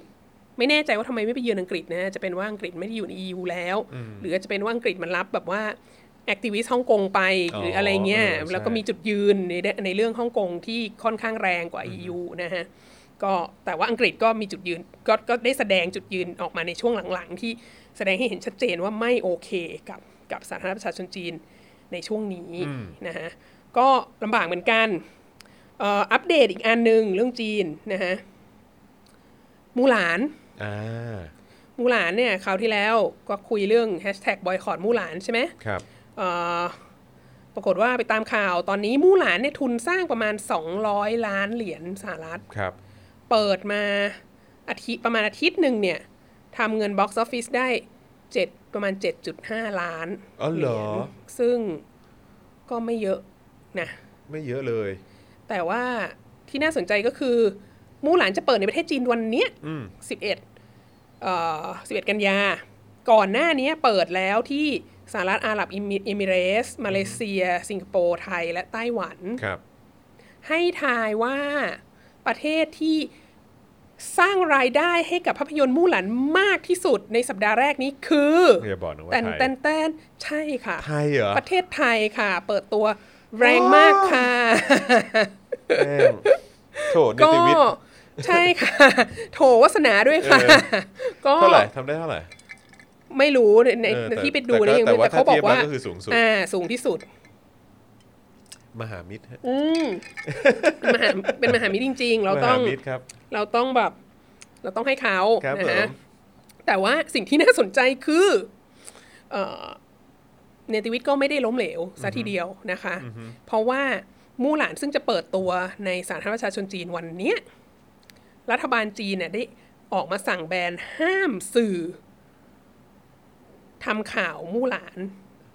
ในประเทศจีน อ้าวทำไมอะ เพราะว่ามันมีกระแสข่าวออกมาว่า ภาพยนตร์เนี้ยไปถ่ายทำในเขตชินเจียง อ๋อ แล้วก็มีการขอบคุณรัฐบาลท้องถิ่นในเขตชินเจียง ซึ่งเป็นพื้นที่ที่ คาดเขาสงสัยกันทั่วโลกสงสัยกันว่าพื้นที่เนี้ยมันมี concentration camp แล้วมันมีคนอุยกูร์มากกว่าล้านคนที่ถูกกักเอ่อกันกักกันที่อยู่ในพื้นที่นี้ แล้วมันก็มีการตั้งคำถามว่าดิสนีย์ ทำไมถึงไปถ่ายในพื้นที่นี้ แล้วการที่รับการสนับสนุนจากรัฐบาลท้องถิ่นของพื้นที่นี้เนี่ยดิสนีย์มีการสนับสนุนการละเมิดสิทธิมนุษยชนของคนอุยกูร์หรือเปล่าต่างๆนานาเยอะแยะมากมาย ซึ่งมันมันเหมือนมันขึ้นอยู่ในเครดิตเนี่ยฮะใช่ไหมใช่ มันขึ้นอยู่ในเครดิตเลยว่า ขอบคุณรัฐบาลท้องถิ่นของเขตนี้อะไรเงี้ยซึ่งก็ก็มีคนถามคนสงสัยเยอะแยะมากมายใช่ไหมแล้วรัฐมนตรีต่างประเทศจีนก็เพิ่งไปยุโรปมา ผู้นำยุโรปทุกคนก็ถามหมดเลยว่าตกลงมันมีอะไรเกิดขึ้นอยู่ในเขตนี้จริงๆหรือเปล่า แล้วก็เลย ทุกอย่างที่เกี่ยวกับมู่หลาน ตอนนี้ก็เลยคนลืมไปแล้วแหละว่าอีเหลียวเหลียวอี้เฟยเคยไปแชร์รีทวีตเรื่องสนับสนุนตำรวจฮ่องกงอะอันนั้น อันนั้นไม่ไม่เป็นประเด็นละ แต่ทุกคนก็จะสนใจอยากรู้ว่าดิสนีย์อะมันไปมีนอกมีในอะไรกับกับรัฐบาลรัฐบาลท้องถิ่นของเขตตรงตรงนั้นหรือเปล่าที่ที่มีข่าวว่ามีการละเมิดสิทธิมนุษยชนดังนั้นน่ะ จีนก็เลยรัฐบาลจีนก็เลยไม่ต้องการให้มีข่าวเรื่องมู่หลานทั้งสิ้น เพราะว่าขี้เกียจตอบคำถามหรือว่าไม่งั้นเดี๋ยวมันจะกลายเป็นเรื่อง คือรู้สึกว่าสื่อแล้วก็ต่างชาติอะจะจะเอามู่หลานเอาภาพยนตร์มู่หลานนะเป็นข้ออ้างในการจะเข้าไปตรวจสอบชินเจียงอะ ดังนั้นห้ามสื่อทำข่าวนี้ ซึ่งภาพยนตร์นี้ดังที่บอกในตอนที่แล้วก็คือสร้างขึ้นมาเพื่อกะเอาเงินในเมืองจีนนะ สร้างขึ้นมาเอาใจคนจีนน่ะเรียบร้อย ก็อันนี้ก็อาการน่าเป็นห่วงมาคกรับว่าผมถ้าเผื่อว่าถ้าเผื่อว่าเจอเรื่องนี้ นอกเหนือไปจากสิ่งที่เอ่อมิตรสหายที่ที่ที่ไปดูกันมาแล้ว หรืออะไรทั้งหลายเนี่ย แล้วก็มามีคอมเมนต์นะฮะทั้งมิตรสหายในในโลกตะวันตก แล้วก็แล้วก็แถวแถวๆบ้านเราด้วยมีคอมเมนต์ออกมาว่า คนจีนไม่น่าจะชอบอะเวอร์ชันเนี้ยอ๋อเหรอคือมีคนบอกว่า มันมีฉากแบบ พ่อของมู่หลานที่เป็นคนแก่เท่ามากนี่อันนี้ฟังเขาพูดมา ยืมขี้ปากคนคนชาวบ้านเขาพูดนะแล้วก็แบบขอโทษลูกสาว แล้วก็กอดอือฮึซึ่งอันเนี้ยไม่มีทางเกิดขึ้น คือโซอันไชนีสเออะอไม่ใช่เอออะ มันไม่ใช่อะ คือใช่ไหมพ่อเนี่ยนะ ในโครงสร้างระบบครอบครัวจีนนะ ถ้าคุณเป็นแฟนพันธ์แท้ของวาสนาอารวาสคุณจะรู้ว่าพ่อเนี่ยคือสูงสุดใน ห่วงโซ่อาหารนะแล้วลูกสาวที่ยังไม่ได้แต่งงานเนี่ย คือต่ำสุดในห่วงโซ่อาหารนะมันจะไม่มีสิ่งนี้เกิดขึ้นว่าพ่อบอกพ่อขอโทษ ขอโทษไม่พอกอดผิดผิดอันนี้ไม่อันนี้ไม่ถูกต้อง No way อันนี้ so very Hollywood นะ so very Disney นะฮะมันจะไม่ไม่รู้เกิดขึ้นในระบบของจีน หลิวอี้เฟยนี่แบบว่าเขาเรียกว่าอะไรนะ แบบกะกระอ่วนไหมตอนถ่ายช็อตนี้ เออ เธอไม่เธอไม่บอกผู้กำกับบ้างว่าอันนี้มัน ปุ้มกล้าบมันมันไม่ได้มีทางเออ มันมันไม่เกิดขึ้นไม่มีทางเออเตี่ยไม่มีวันทำอย่างนี้เตียอะไรเตียเงี้ไม่ยทำงี้แน่นอนอะเออเออเข้าแล้วใจก็ผิดแล้วนอกจากนี้ก็มีคนตั้งความตั้งข้อสังเกตว่าในประเทศจีนเองอะ่ะเขาก็ทำหนังแบบหนังอิงประวัติศาสตร์อย่างเงี้ยครับเยอะแล้วก็ทำออกมาได้อยู่ได้ดีอะ่ะมีเทคโนโลยีมีอะไรต่างๆ แล้วก็เห็นผู้กำกับของจีนที่แบบที่เขาทำกันมาเยอะแล้วอะ่ะ ดังนั้นน่ะ หนังอย่างมู่หละหนังอิงประวัติศาสตร์จำพวกเนี้ยมันไม่ใช่ของใหม่ในประเทศจีนไงแล้วมันมี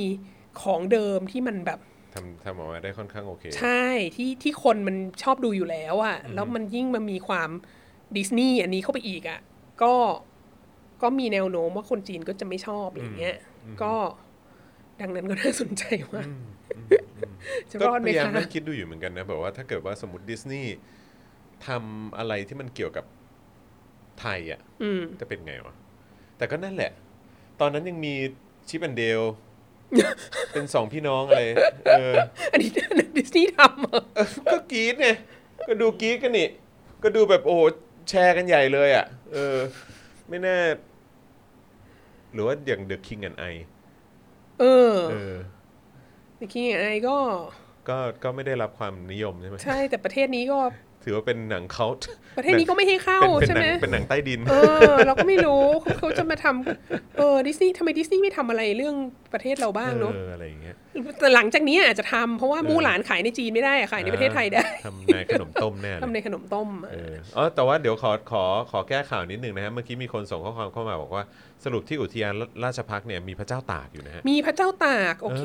มีพระเจ้าตากอยู่ข้างรอหนึ่งเลย อยู่ข้างรอหนึ่งเลครับผมยเออนั่นแหละฮะเขาคุยกันแล้วคุยกันแล้วเออครับผม อยู่ด้วยกันได้ครับผม โอ้โห ตายแล้ว แล้วอย่างนี้มู่หลานนี่ก็ ก็คงไม่น่าจะรอด ไม่น่าจะมีทาง 200 ล้าน คือไม่ไม่น่าจะคืนทุนได้แน่นอนอะก็ติดตามชมกันต่อไป เดี๋ยว เออเขาเรียกอะไรนะ มาอารวาสรอบหน้าก็จะก็จะมาอัปเดตนะคมารัอับปเดตให้นะคะ ว่ามู่หลานเนี่ย ทะลุ 200 ล้านเมื่อไหร่นะคะเมื่อวานเนี่ยเพิ่งมีคนทวีตไปว่า Twitter Influencer ที่ทวีตเรื่องมู่หลานเนี่ย ในช่วงแบบ 24 ชั่วโมงหรือ 48 ชั่วโมงที่ผ่านมา คนที่คนที่ทวีตเรื่องนี้มากที่สุดอะไม่ใช่ใครที่ไหนเลยฮะคือเนติวิทย์ฮะเออเน จริง ๆ แล้วเนติวิทย์เนี่ยต้องการโปรโมทหนังเรื่องนี้หรือเปล่า ไม่รู้เหมือนกัน แต่คือแบบว่า โอ้โห แบบคือเขาเขาบอกว่าก็จะมีแบบแบบเนี่ยที่เพราะว่าให้แบรนด์มู่หลานให้อะไรต่างๆหรือว่าพูดถึงมู่หลานหรืออะไรพวกนี้ที่อาจจะโดนจ้างให้แบบโปรโมทมู่หลานอะไรก็มีด้วยใช่ไหมที่เป็นแบบออนไลน์หรือว่าเป็น Twitter อืมอืมอินฟลูเอนเซอร์อืมอย่างเงี้ยแล้วเขาก็แบบว่าก็คือแค่เนติวิทย์คนเดียวก็คือแบบแม่งยาวแทบจะเกือบแตะ สุดของชาร์ตอะเออ แล้วของคนอื่นๆ คือแทบไม่ถึงครึ่งอะแต่เนติวิทย์นี่แบบลากยาวสุดอะเผลอๆอาจจะเยอะกว่าโจชูวองอย่างมั้งอืม เยอะกว่าเยอะเลยแหละ ใช่ สุดยอดมาก แล้วโจชัวหว่องก็เลยต้องมาทวีตขอบคุณไง ใช่ว่าประเทศไทยเนี่ย ประเทศไทยนี่ดูจริงชาวจังไทยเนี่ยจริงจังกว่มากฮ่องกงอีกนะแต่เนี่ยโจชัวคะเออ รายได้มู่หลานเนี่ยเยอะสุดอันดับหนึ่งนะครับ เออนะฮะมหัศจรรย์พันลึกมากนะฮะค่ะ เออนะฮะก็ ติดตามกันต่อไปว่าจะเป็นอย่างไรนะครับ แล้วก็เรื่องของเศรษฐกิจนะฮะใน part ของจีนเองที่มีกับเอ่อโลกค่ะเอ่อหรือว่าประชาคมโลกเนี่ยจะเป็นอย่างไรบ้าง ล่าสุดล่าสุดท้ายท้ายสุดแล้วครับข่าวล่าสุดวันนี้เลยไปดูว่าหวังอี้เขาทำอะไรหลังจากที่ไปยุโรปแล้วก็สะบักสะบอมกลับมานะฮะ วันเนี้ยก็มีช่วงเนี้ยกำลังมีการประชุมสุดยอดของเออ รัฐมนตรีต่างประเทศของกลุ่มประเทศองค์การความร่วมมือเซี่ยงไฮ้อ่านะฮะครับผมเอ่อช่วงนี้ถ้าเหรอฮะช่ช่ววงงนี้นี้เลยนะครัฮะบผมองค์การความร่วมมือเซี่ยงไฮ้เนี่ยก็เป็นเขาเคยถูกเรียกว่านาโตของโลกตะวันออกนะฮะก็เป็นความร่วมมือด้านความมั่นคง ต่อต้านการก่อการร้าย ต่อต้านการแบ่งแยกดินแดน แล้วก็เป็นความร่วมมือด้านเศรษฐกิจด้วย แล้วก็เป็นความร่วมมือด้านพลังงานด้วยนะฮะประเทศที่เป็นสมาชิกก่อตั้งเลยเนี่ยก็คือ จีน รัสเซีย แล้วก็ประเทศในเอเชียกลางอีก 4 ประเทศก็คืออุซเบกิสเดี๋ยวนะ มีคาซัคสถาน เคียร์กิสถานเอ่ออุซเบกิสถานเอ่อเติร์กไหมแถวแถวแถวนี้แหละสี่ห้าประเทศเนี่ย แล้วก็ตอนหลังเมื่อไม่กี่ปีที่ผ่านมาก็ขยายตัวเยอะมากก็คือได้รับ อินเดียกับปากีสถานเข้าร่วมด้วยนะฮะอินเดียกับปากีสถานก็เป็นสมาชิกสมาชิกของด้วยเหมือนกันองค์การความร่วมมือเซี่ยงไฮ้ทีนี้มันมี backstory นิดนึงว่าองค์การความร่วมมือเซี่ยงไฮ้เนี่ยมันสร้างมันก่อตั้งขึ้นเมื่อปี 2001เอ่อทีเนี้ยพอมันพัฒนาไปเรื่อยๆ ภาษาราชการขององค์การความร่วมมือเซี่ยงไฮ้ถ้าคุณเข้าไปที่เว็บไซต์ขององค์กรเนี้ยครับไม่มีภาษาอังกฤษนะฮะ คือภาษาจีนกับภาษารัสเซีย สองภาษา เป็นภาษาหลักขององค์การความร่วมมือเซี่ยงไฮ้แล้วก็เห็นได้ชัดเจนว่าสมาชิกก่อนหน้าที่จะรับอินเดียปากีสถานเข้ามาเนี่ยสมาชิกที่ที่ขับเคลื่อนสำคัญที่สุดเนี่ยคือจีนกับรัสเซีย ทีนี้ทศวรรษพอปลายทศวรรษ2000เนี่ยมันเริ่มเห็นชัดเจนว่าจีนเนี่ยพยายามจะพยายามจะใช้องค์การความร่วมมือเซี่ยงไฮ้ในการขยายอิทธิพลทางเศรษฐกิจและการเมืองของตัวเองมาก แล้วก็เอ่อ รัสเซียก็รู้สึกว่ารัสเซียไม่ค่อยได้ประโยชน์เท่าไหร่ แล้วมันก็เลยนำมาสู่ความแบบรัสเซียไม่โอเคหลาย ๆ อย่างอะไรเงี้ยคือ ตอนแรกที่เริ่มต้นมีองค์การความร่วมมือเซี่ยงไฮ้อะก็ก็รวมหัวกันสนับสนุนอาซาดในซีเรียใช่ไหมแล้วก็สนับสนุนอิหร่านอะไรเงี้ยซึ่งองค์การความร่วมมือเซี่ยงไฮ้อะจีนกับรัสเซียเนี่ยมันอยู่ในคณะมนตรีความมั่นคงสหประชาชาติใช่ไหมดังนั้นสองประเทศนี้รวมหัวกันแล้ววีโต้อเมริกาได้ทุกเรื่องเลยอะแล้วมันก็ มันก็ส่งผลค่อนข้างร้ายแรงเหมือนกันก็คืออย่างเช่นอย่างอย่างอเมริกาอยากจะให้ UN เข้าไปช่วยในซีเรียอะไรเงี้ยก็ทำไม่ได้หรือแบบอะไรที่จะมี UN resolution เรื่องอิหร่านหรือเรื่องอะไรเงี้ยก็ทำไม่ได้เพราะว่าจีนกับรัสเซียก็รวมหัวกันวีโต้ในคณะมนตรีความมั่นคงใช่ไหมแต่ทีนี้พอไปเรื่อยๆอะจีนเริ่มมีอิทธิพลมากขึ้นเริ่มเริ่มอยากจะใช้องค์การความร่วมมือเซี่ยงไฮ้ในการขยายเอ่ออิทธิพลทางเศรษฐกิจเยอะขึ้น แล้วรัสเซียก็เริ่มรู้สึกว่ามันไม่ได้เป็นประโยชน์กับตัวเองและอะไรเงี้ยมันก็เลยเริ่มเกิดความ ขัดแย้งกัน และอันเนี้ยเราคิดว่ามันก็เป็นสาเหตุหนึ่งที่ทำให้จีนเนี่ยออกมาทำไอ้วันเบลวันโรดทำ BI อ๋อเพราะว่ากูทำเองก็ได้ เออ ใช่ไหมในปี 2013 มากับฉีจิ้นผิงทีนี้ แต่องค์การความร่วมมือเซี่ยงไฮ้ก็ยังอยู่ แต่ก็พอจะรับสมาชิกใหม่เข้ามา เขาก็อยากได้อินเดียกับปากีสถาน เพราะว่าคือเขาอยากได้อินเดีย เขาอยากได้ประเทศที่มี ความสามารถทางพลังงาน มีทรัพยากร มีประชากรเยอะๆ แล้วก็แล้วก็มีอาวุธนิวเคลียร์ คือถ้ารับเข้ามามันจะทำให้แบบ โอ้โหดูแข็ไอ้งแกร่งองค์การความร่วมมือเซี่ยงไฮ้เนี่ยแข็งแกร่งมาก ทีนี้ประเด็นก็คือว่าปากีสถานเนี่ยสนิทกับจีนมาก แล้วก็เป็นประเทศสำคัญใน BRI มาก แล้วก็มีมีเมกะโปรเจกต์ของจีนเยอะมาก ที่จะโดนยึดไม่ในไม่ช้าเนี่ยเอ่อรัสเซียก็เลยไม่ไว้วางใจก็เลยบอกว่า ถ้าจะรับปากีสถานนะต้องรับอินเดียเข้ามาด้วยอืม เพราะว่าอินเดียเนี่ยทะเลาะกับปากีสถานอยู่ แล้วอินเดียก็ทะเลาะกับจีนอยู่ด้วย แล้วก็จะเกิดอาการว่า ก็เลยท้ายที่สุดก็เลยรับทั้งอินเดียและปากีสถานเข้ามาพร้อมกันอืมทีนี้องค์การความร่วมมือเซี่ยงไฮ้ก็ขยับตัวไม่ค่อยจะได้แล้วตอนเนี้ยในแง่ความมั่นคงหรืออะไรก็ตามมันอะดูเพราะว่าเดดล็อกไปหมดเลยเนาะใช่ เพราะว่าทุกอย่างที่อินเดียจะทำปากีสถานก็จะไม่เอา ทุกอย่างที่จีนจะทำ รัสเซียก็จะไม่เอาอะไรเงี้ยแล้วก็ขัดสลับกันไปมาอย่างนี้นะฮะเราก็เลยได้ยินข่าวเรื่องของการความร่วมมือเซี่ยงไฮ้น้อยลงเยอะตั้งแต่สมัยฉีจิ้นผิงขึ้นมาเป็นประธานาธิบดีอะวันนี้ก็เลยน่าสนใจว่า เออมันก็ยังอยู่นะเขาก็ยังแบบมีประชุมเนอะมีการประชุมเอ่อรัฐมนตรีต่างประเทศ ทีนี้ความน่าสนใจก็คือว่า a อเจนดาที่สำคัญที่สุดของการประชุมรัฐมนตรีต่างประเทศขององค์การความร่วมมือเซี่ยงไฮ้รอบเนี้ยคือรัฐมนตรีต่างประเทศจีน คุยกับรัฐมนตรีต่างประเทศอินเดีย ว่าเราจะ ลดความตึงเครียดในปัญหาพรมแดนกันได้อย่างไรจำได้ไหมก่อนหน้านี้ใช่มันก่อนมีหน้านี้การมีปัญหายิงกักันนไปมาใช่อยู่เนี่ยช่วงหนึ่งนะฮะก็ก็พยายามคุยกันว่าว่าเราจะลดความตึงเครียดตรงนั้น เราจะไม่ทะเลาะกันนะอะไรเงี้ย ซึ่งอันเนี้ยก็ต้องบอกว่าสถานการณ์เนี้ยก็จีนก็ลำบากมากนะ เพราะว่า เพราะว่าเพิ่งจะไปยุโรป แล้วก็กลับมาด้วยความยุโรปไม่ สนับสนุนเนี่ยอืมอืมแล้วก็คือก่อนหน้านี้ตอนที่ตีกับอินเดียก็อาจจะมีความรู้สึกว่าฉันเป็นมหาอำนาจฉันมีอิทธิพลทางเศรษฐกิจฉันมี BRI ฉันโน้นฉันนี้ดูอะไรเงี้ยป่ามากป่ามากเออดูแต่พอป่ามากจริงพอโควิด -19 เข้าไปเกือบปีเนี่ยๆดูเงิบกลับมาเอเยอะเหมือนกันอเนาะก็ต้องก็ต้องมาคุยกับอินเดียดีๆ แล้วว่าแบบดูท่าทีเปลี่ยนไปเออะอเราอย่าทะเลาะกันเลยไม่นะทะจ๊ะเลาะกันอะไรเงี้ยนะเออ ก็ เนี่ยค่ะ ก็ก็ก็ น่าสนใจน่าติดค่ะ ตามเออมันมีอีกเรื่องหนึ่งในในอันอันนี้อันนี้ก็คือเป็นการอัปเดตล่าสุดนะฮะแล้วก็แล้วก็พอดีมันมีเมื่อวานนี้เนี่ยเพิ่งคุยกับทางเอ่อเมื่อวานวันสองวันที่ผ่านมาก็คุยกับทางพี่แอมหรือว่าพ่อหมออซึ่งไม่รู้ว่าพ่อหมอเคยคุยกับเอ่ออาจารย์วัฒนาเรื่องนี้หรือเปล่า ในเรื่องของว่าที่เงินหยวนเนี่ยจะขึ้นมามีอิทธิพลในเศรษฐกิจโลก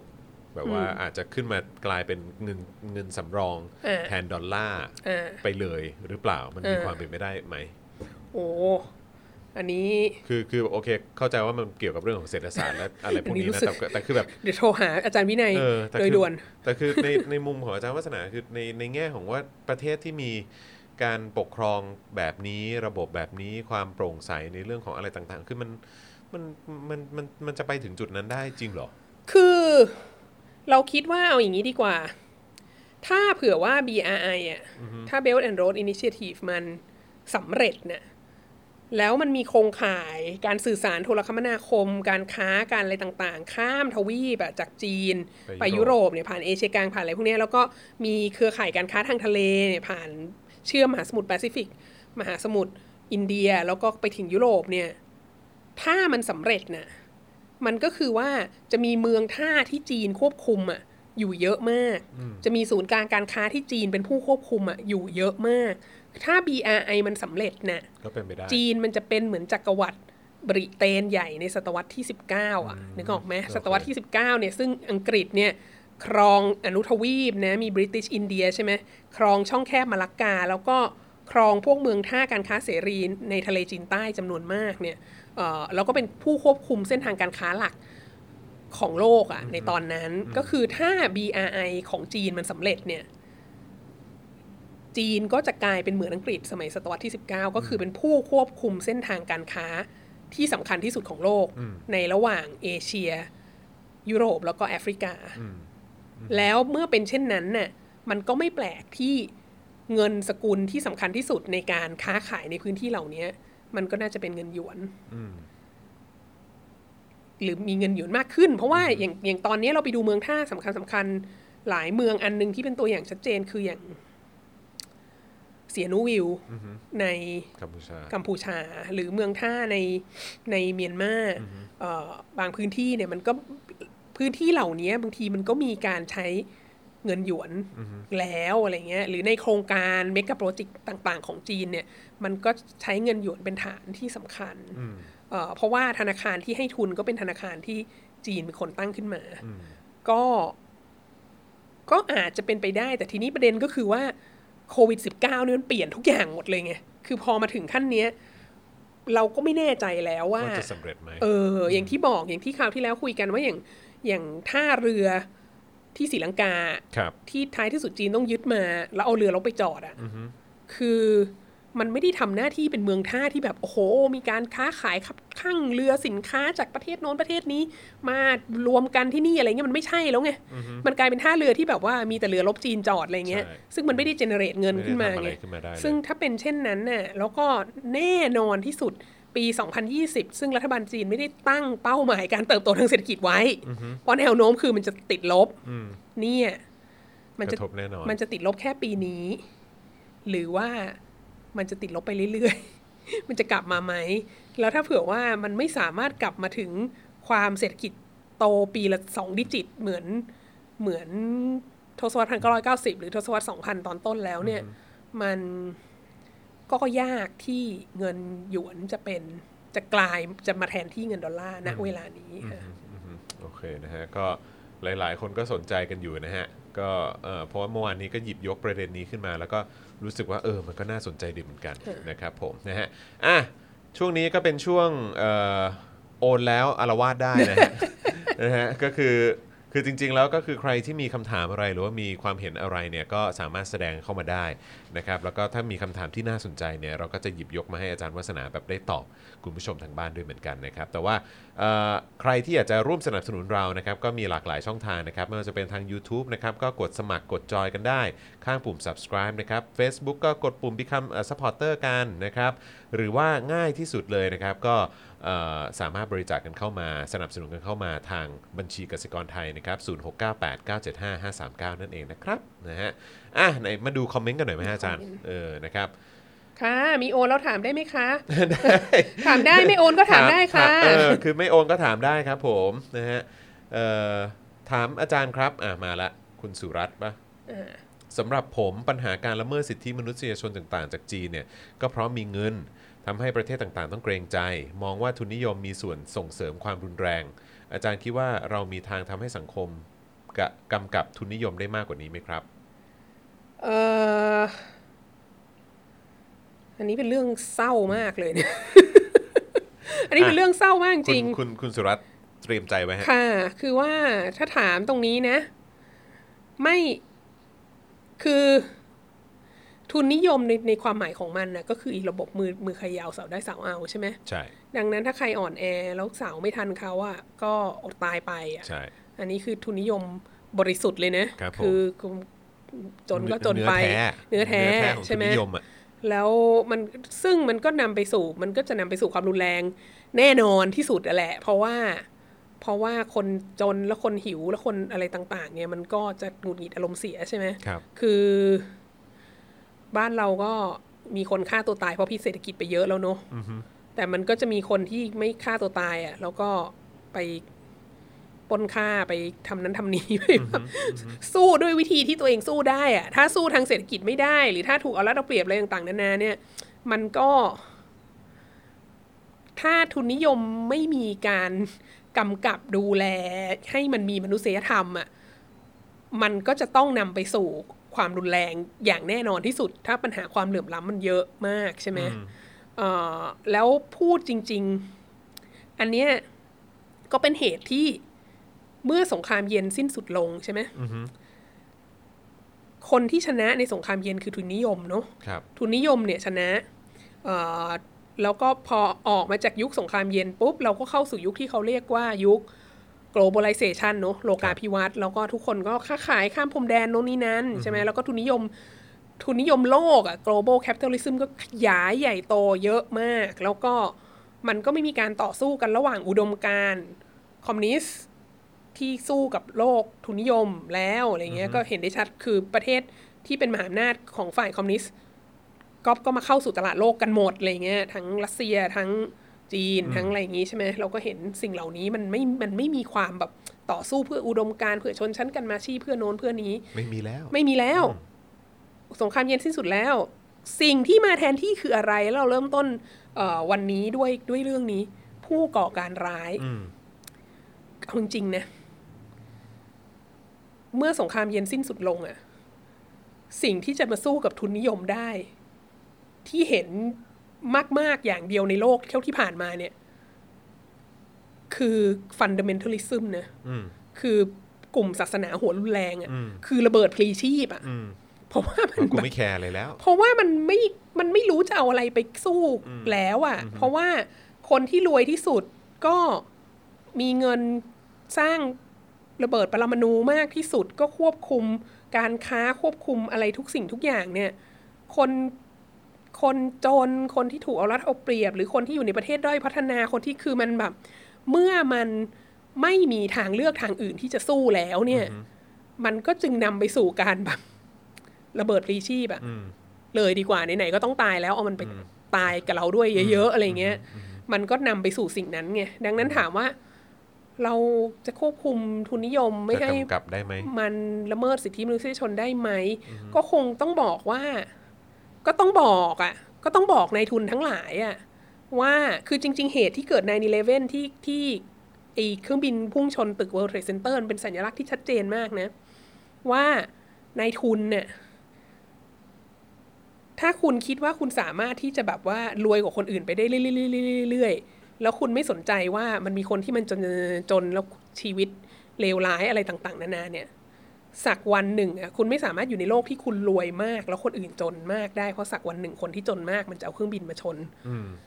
มาชนตึกคุณน่ะอืมดังนั้นก็คือ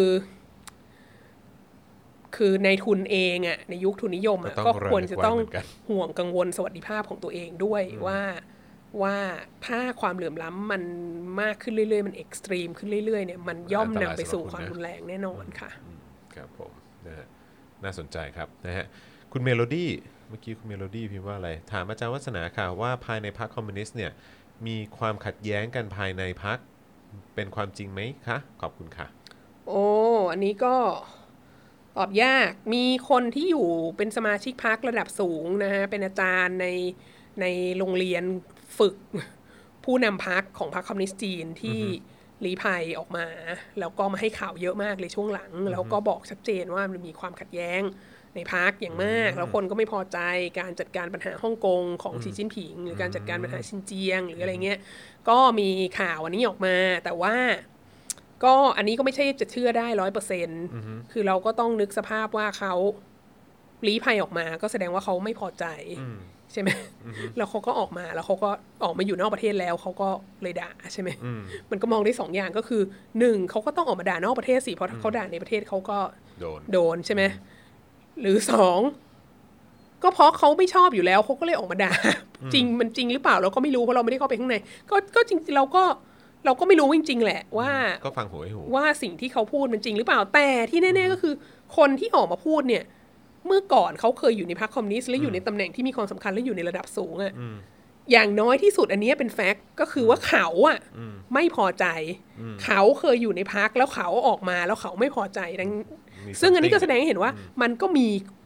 สมาชิกพรรคที่ไม่พอใจ และสมาชิกพรรคระดับสูงด้วยที่ไม่พอใจ อยู่อย่างน้อยหนึ่งคนที่ออกมาพูดแล้ว แล้วคนนี้ที่ออกมาพูดอะก็บอกว่าภายในพักในระดับผู้นำอะมันก็มีมากมีความขัดแย้งมากกว่านี้อีก ซึ่งข้อนี้ก็อาจจะต้องฟังหูไว้หูค่ะอืมครับผมนะฮะเอ่อ คุณ Silent Queen นะครับคำถามนะคะ ดิฉันขอถามว่าในฐานะที่อาจารย์วัฒนาเป็นผู้เชี่ยวชาญเรื่องจีน อาจารย์คิดว่าจีนจะทำอย่างไรในกรณีที่ยุโรปเริ่มวางท่าทีไม่สนับสนุน บวกกับทรัมป์เนี่ยก็จะแบนแบบเต็มรูปแบบจีนจะเดินเกมอย่างไรคะ คือทรัมป์อาจจะไม่ได้เป็นประธานาธิบดีสมัยหน้าก็ได้นะ เออ อันนี้ อันนี้ อันนี้ต้องอันนี้ประเด็นหนึ่งเราต้องเราแม้เราจะอยู่ในประเทศเต้ปองระชาธิปไตยดอกจันแบบไทยอะเเราซึ่ง ต้องดอกจันไว้ซึ่งเราไม่ค่อยคุ้นเคยกับการที่แบบ เราเลือกใครเข้ามาแล้วเขาอยู่สี่ปี แล้วเดี๋ยวต้องเลือกคนใหม่อะไรเงี้ยแต่ว่าเราต้องเอาแวร์ว่ากำลังใกล้จะถึงการเลือกตั้งของสหรัฐอเมริกาในสมัยถัดไปแล้วพฤแล้ศวจิก็กายนนี้แล้วทรัมป์ก็อาจจะไม่ได้นะฮะหรือถึงทรัมป์ได้ ทรัมป์ก็มีประวัติแห่งการกลับไปกลับมาของนโยบายอย่างชัดเจนมาก แล้วตัวเองมีความรู้สึกว่าการที่ทรัมป์นโยบายการ ทะเลาะกับจีนตอนเนี้ยครับของทรัมป์อะมันครับมีไว้เพื่อให้ทรัมป์ได้รับเลือกตั้งอีกครั้งหนึ่ง คือจริง ๆ แล้วอะเป้าหมายผู้ชมหลักของทรัมป์อะคือคนอเมริกันที่มีสิทธิ์เลือกตั้งอืมไม่มากกว่าไม่ได้เกี่ยวกับเราเท่าไหร่ดังนั้นเราคิดว่าในในข้อนั้นเนี่ยเอ่อทรัมป์จะแบนจีนเต็มรูปแบบไหมคิดว่าคิดว่าไม่น่าจะเกิดขึ้นนะแต่ว่าเเหตุล่าสุดนี่ทรัมป์ออกมาบอกเลยว่าใครเลือกใครเลือกไบเดนนี่คือจีนมาแน่ เออมันก็ต้องพูดอย่างนั้นแหละทรัมป์ใช่ไหมมันก็พูดอย่างนี้ใช่ไหมเออะอมันก็พูดอย่างนี้เสมเออนะอเออแต่แบบไบเดนและความเดโมแครตและความโอบามาเชียร์เนี่ย มันจะแบบมันจะไม่มีปัญหากับมู่หลานไปถ่ายทำในชินเจียงเลยเหรออะไรเงี้ยแล้วมันจะคือในขณะที่ประเทศ EU ต่างๆ ห่วงกังวลเรื่องสิทธิมนุษยชน และเสรีภาพในฮ่องกงและในพื้นที่ต่างๆ ของจีนเนี่ยเดโมแครตประธานาธิบดีเดโมแครตก็ มีแต่จะห่วงกังวลเรื่องนี้มากขึ้นเท่านั้นเองคือไบเดนเนี่ยต้องใส่ใจสิทธิมนุษยชนมากกว่าทรัมป์อยู่แล้วอะห้าร้อยเท่าอะครับดังนั้นดังนั้นมันก็ไม่น่าจะเป็นไปได้หรอกว่าถ้าไบเดนมาเนี่ย แล้วจีนจะมานะฮะคิดว่าโดยพื้นฐานแล้วนโยบายต่อจีนในประเด็นเรื่องเรื่องสิทธิมนุษยชนเนี่ยของเดโมแครตเนี่ยแรงกว่าริพับลิกันอีกนะฮะ เอ่อเราคิดว่าปัญหาที่ใหญ่ที่สุดของจีนตอนนี้คือโควิด -19 อืมจะทำอย่างไรให้มันจัดการมันให้อยู่ สิ่งที่จีนควรจะรีบทำมากที่สุดตอนนี้คือ ที่บอกว่าวัคซีนจะได้แล้วอะรีบรีบเอาวัคซีนออกมาให้มันได้จริงใช่ๆเพราะตราบที่โควิด -19 ยังควบคุมไม่อยู่เนี่ย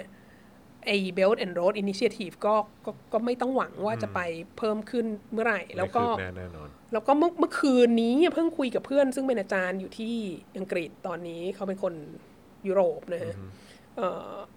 แล้วเขาก็บอกว่า โอ้โห สถานการณ์โควิด -19 ในอังกฤษก็แย่ ในยุโรปก็แย่คือคือคลื่นลูกที่สองกำลังมา แล้วในยุโรปเนี่ยคลื่นลูกแรกเนี่ยคนแก่ตายไปเยอะมากแล้วใช่ไหมรอบนี้เนี่ยมันไม่ใช่คนแก่แล้ว มันเป็นคนที่อายุระหว่าง 18 ถึง 25ว้าวอะไรเงี้ย เยอะมากแล้วก็เอ่ออัตราการติดเพิ่มสูงขึ้นมาก อัตราการตายต่ำลง แต่ว่าการอัตราการติดเนี่ย มันก็เคอร์ฟมันก็ยังคงขึ้นไปเรื่อยๆอะ่ะก็เขาก็ไม่รู้สึกว่าจะสามารถบินได้ในในเร็วปีวัหน้าด้วยซ้ำไปอะไรเงี้ยโโหตาละดังนั้นน่ะ ซึ่งถ้ามันเป็นอย่างนี้อะก็หมายความว่ายุโรปเนี่ย ก็ต้องเริ่มแบบ เริ่มเรียนรู้ที่จะอยู่ได้ด้วยตัวเองเศรษฐกิจของตัวเองไงคือคนทุกคนทั่วโลกนะ เวลาเนี้ยต้องแบบคนที่จะอยู่รอดคือต้องพึ่งตัวเองแล้วคนที่เศรษฐกิจไม่ได้พึ่งนักท่องเที่ยวจีน หรือไม่ได้พึ่งเงินลงทุนจากจีนอะไรเงี้ย เพราะว่าโควิด -19 มันทำให้จีนไม่สามารถทำอย่างนั้นได้ แล้วก็หลังโควิด -19 ก็ตามเถอะ เศรษฐกิจจีนที่มันถดถอยขนาดเนี้ย คนจีนจะยังมีเงินมาเที่ยวอยู่ไหม รัฐบาลจีนยังสามารถเอาเงินไปเทตามโครงการต่างๆ ได้เท่าเดิมอีกไหมก็ไม่รู้เหมือนกัน ดังนั้นตอนนี้ ตอนนี้ไม่ต้องห่วงทรัมป์มากหรอก ห่วงโควิด -19 เถอะใช่ หรือจริงๆทรัมป์อาจจะเป็นสิ่งที่จีนยกมาตีเพื่อให้บอกว่า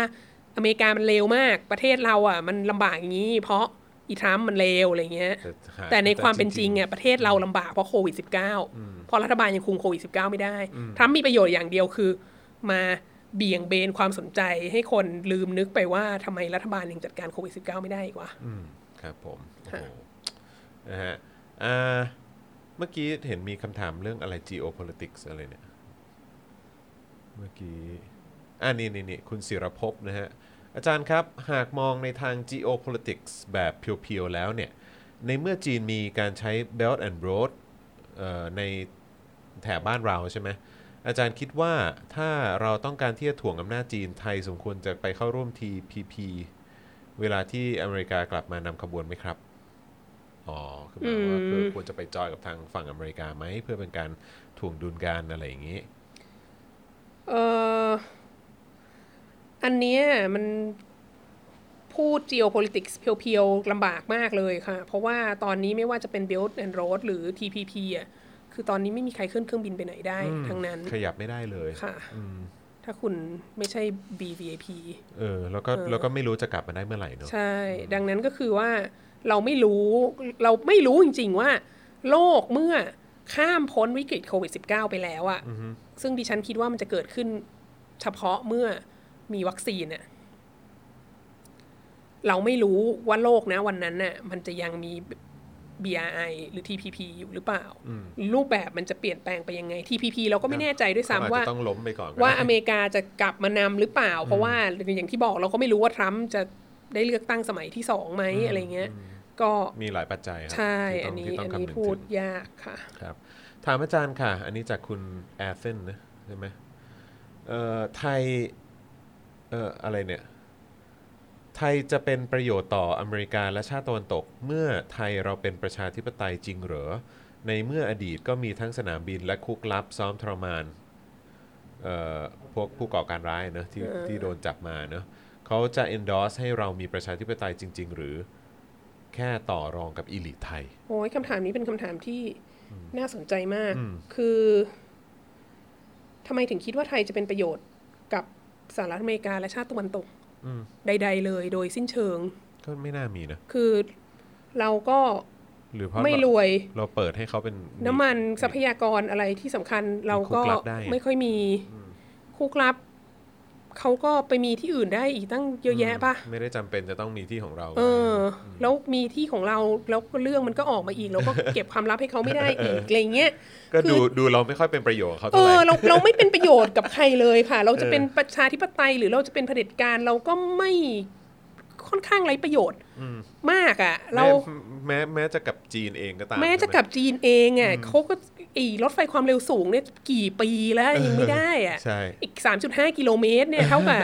เท่ากับและเท่ากับสถานี BTS สามสถานีป่ะ มันแบบ คือเราไม่เราประเทศเราไร้ประโยชน์อะค่ะเออเราดังนั้นเราจะ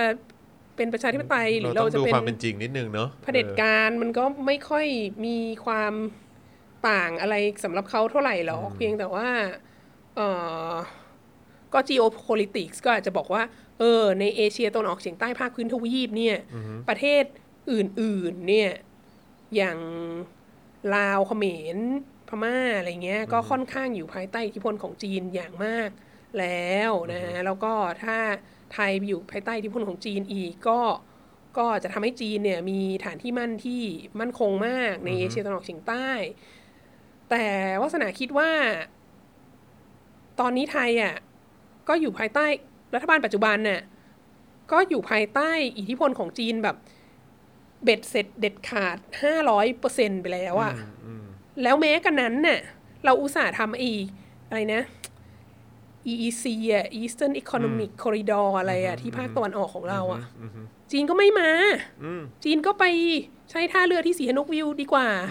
เออ คืออุตส่าห์แบบว่า แบหลาให้ขนาดนี้แล้วอะ จีนยังแบบ แหกเอ แหกเต็มที่แล้วแบบไปอยู่กับคุณเซนดีกว่าเออคุณเซนนี้แบบจัดการได้เออประเทศไทยนี้แบบทวิตเตอร์ยังคุมไม่ได้เลยอะไรเงี้ย ดังนั้นแบบเนติวิทย์มันยังขึ้น top trending อยู่เอเลยดังนั้นประเทศไทยไม่มีประโยชน์ค่ะไม่มีประโยชน์สำหรับใครเลยเออใช่เราซึ่งหมายความว่า ถ้าเราต้องการจะให้มีความเปลี่ยนแปลงอะไรในประเทศนี้อะ เราต้องทำเองเราไม่ต้องคาดหวังหรอกว่าต่างชาติจะมาช่วย เพราะว่าเราไม่มีประโยชน์กับใคร เพราะฉะนั้นไอ้สิ่งที่แบบว่าบางทีมี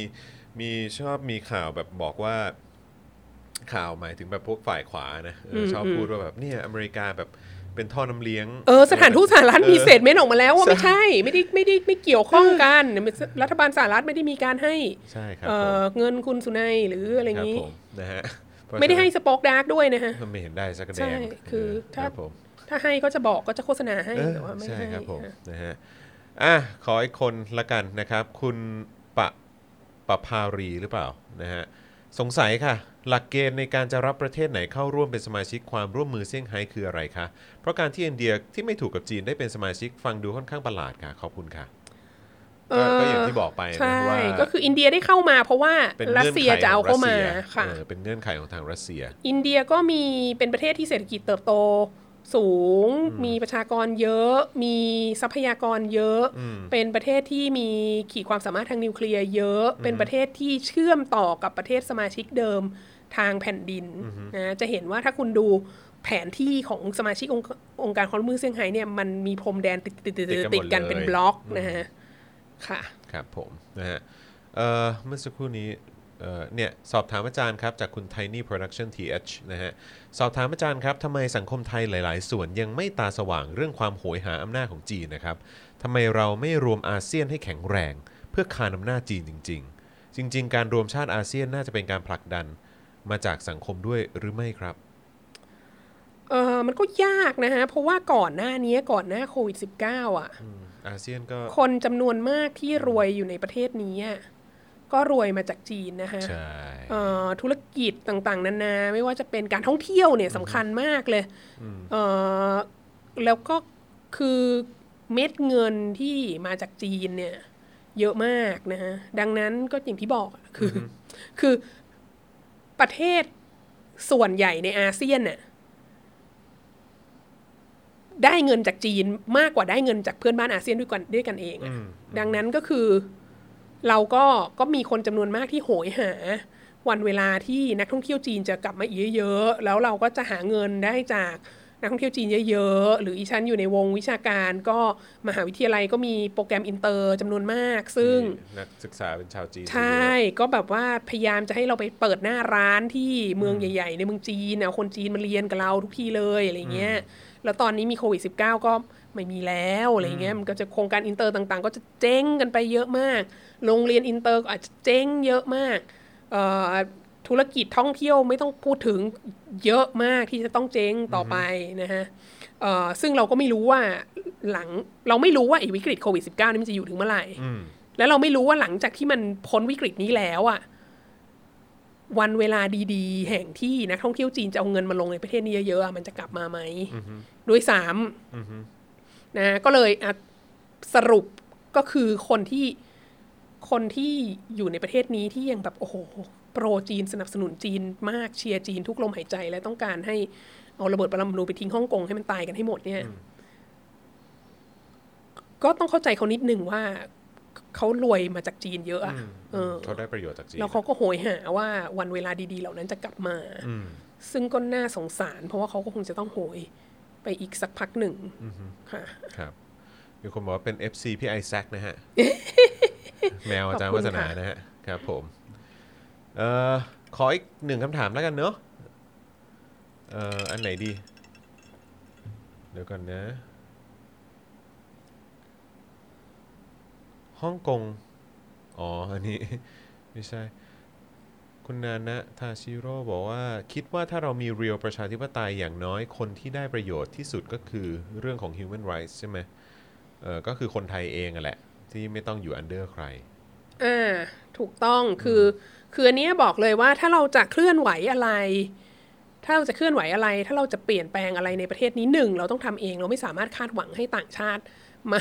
ชักใยเราได้ เพราะว่าเราเป็นประเทศที่ไม่มีประโยชน์ดังที่กล่าวมาแล้วสองก็คือ สาเหตุที่ต่างชาติเขาจะไม่มาชักใยเราเนี่ยก็เพราะว่า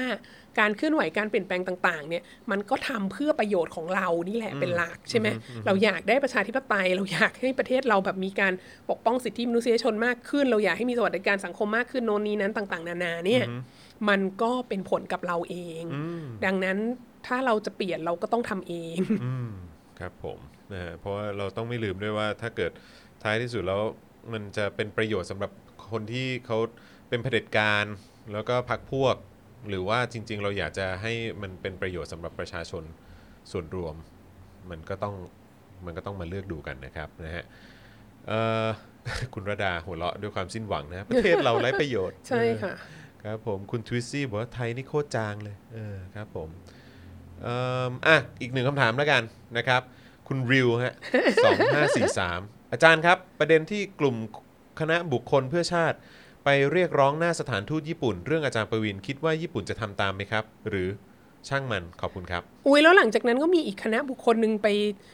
คอสเพลย์ใช่ไปแบบแบบขอบคุณให้กำลังใจไปขอบคุณรัฐบาลญี่ปุ่นอีกนะใช่สนุกสนานรู้สึมาจะกโดยคุณเอกชัยหงส์กังวานอ่าเออครับผมแต่เราคิดว่ารัฐบาลญี่ปุ่นสถานทูตญี่ปุ่นก็คงมีความรู้สึกว่าแบบ อยู่ประเทศนี้มัน entertain มากเลยว่ะ เออประเทศเราอะมีดีอยู่อย่างเดียว คือ อย่างเดียวจริงคือจากมุมมองของสายตาประชาคมโลกนะครับ ประเทศไทยเนี่ยไม่น่าเบื่อ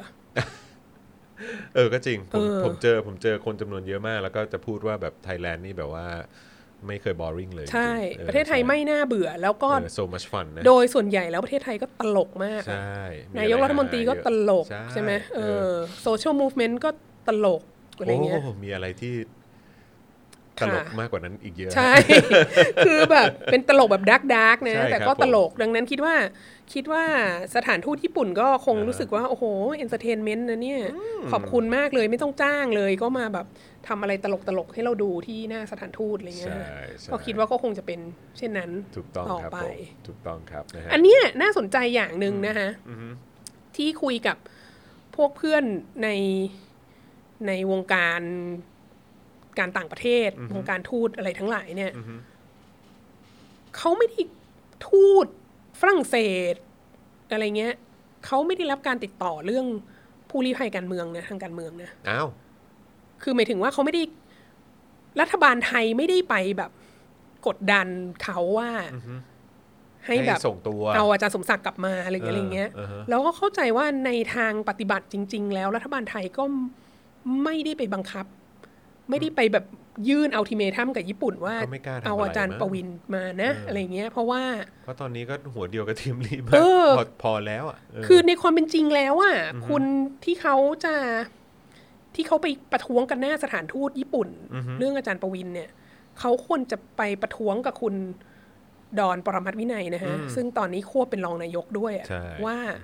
ทำไมเธอไม่ไปไม่ส่งแบบหนังสือไปกดดันเออเขาให้ส่งตัวกลับมาถูกต้องะไรย่าเยกระทรวงต่างประเทศไม่ได้ทำสิ่งนี้นะฮะดังนั้นเออก็ก็น่าสนใจว่าทำไมเขากลายไม่เป็นทำกระทรวงต่างประเทศเนียนเลยเนาะเออไงคือก็ไม่ได้ทำหาอะไรด้วย เออดังนั้นเราคือเราไม่โดนประท้วงด้วยกลายเป็นสถานทูตญี่ปุ่นโดใช่นจังงั้นคือน่ะไม่ถูกต้องทำไมไปเออประท้วงกับทำไมไปประท้วงสถานทูตญี่ปุ่น คือไป entertain สถานทูตญี่ปุ่นอืมฮะต้องคิดอย่างใช่รับนี้ ไปไป entertain เขาจริงค่ะๆนะครับผมนะฮะอืมโอเค วันนี้ก็ค่อนข้างหลาย ๆ คนก็มีโอกาสติดตามพวกเรามานะครับนะแล้วก็เอ่อเชื่อว่า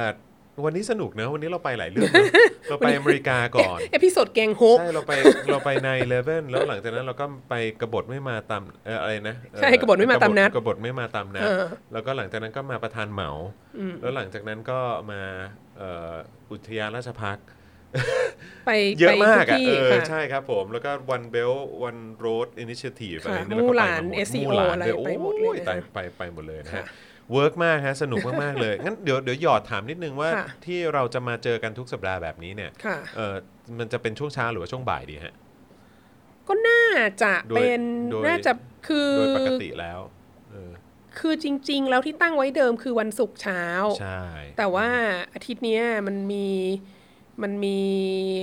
วิกฤตการณ์ครัในบผมหมู่พี่น้องครัวบงสุรวัตรคือเราต้องเล่นโยคะกันใช่วันครับ วันศุกร์เช้าแทนอ่าเพราะเราเลื่อนใช่มาจากวันอื่นอะไรเงี้ยครับผมก็เลยโดยทั่วไปถ้าไม่มีอืมอุบัติเหตุน่าจะเป็นศุกร์โยเช้าคะน่าจะเป็นศุกสุร์กร์เช้าเช้าแล้วกันค่ะนะครับผมนะฮะอ่าแต่ว่าก็ดีใจเหมือนกันนะครับ เพราะว่าคือมาช่วงช่วงบ่ายเนี่ยก็หลาย ๆ คนก็ก็ยังคงติดตามแล้วก็ค่ะสนับสนุนเราอยู่นะครับผมนะครับเพราะฉะนั้นก็จะเป็นเช้าหรือบ่ายก็ติดตามวาสนาละวาดไลฟ์กันได้ละกันนะครับขอบผมคุณแต่ว่าค่ะให้ดอกจันไว้แล้วก็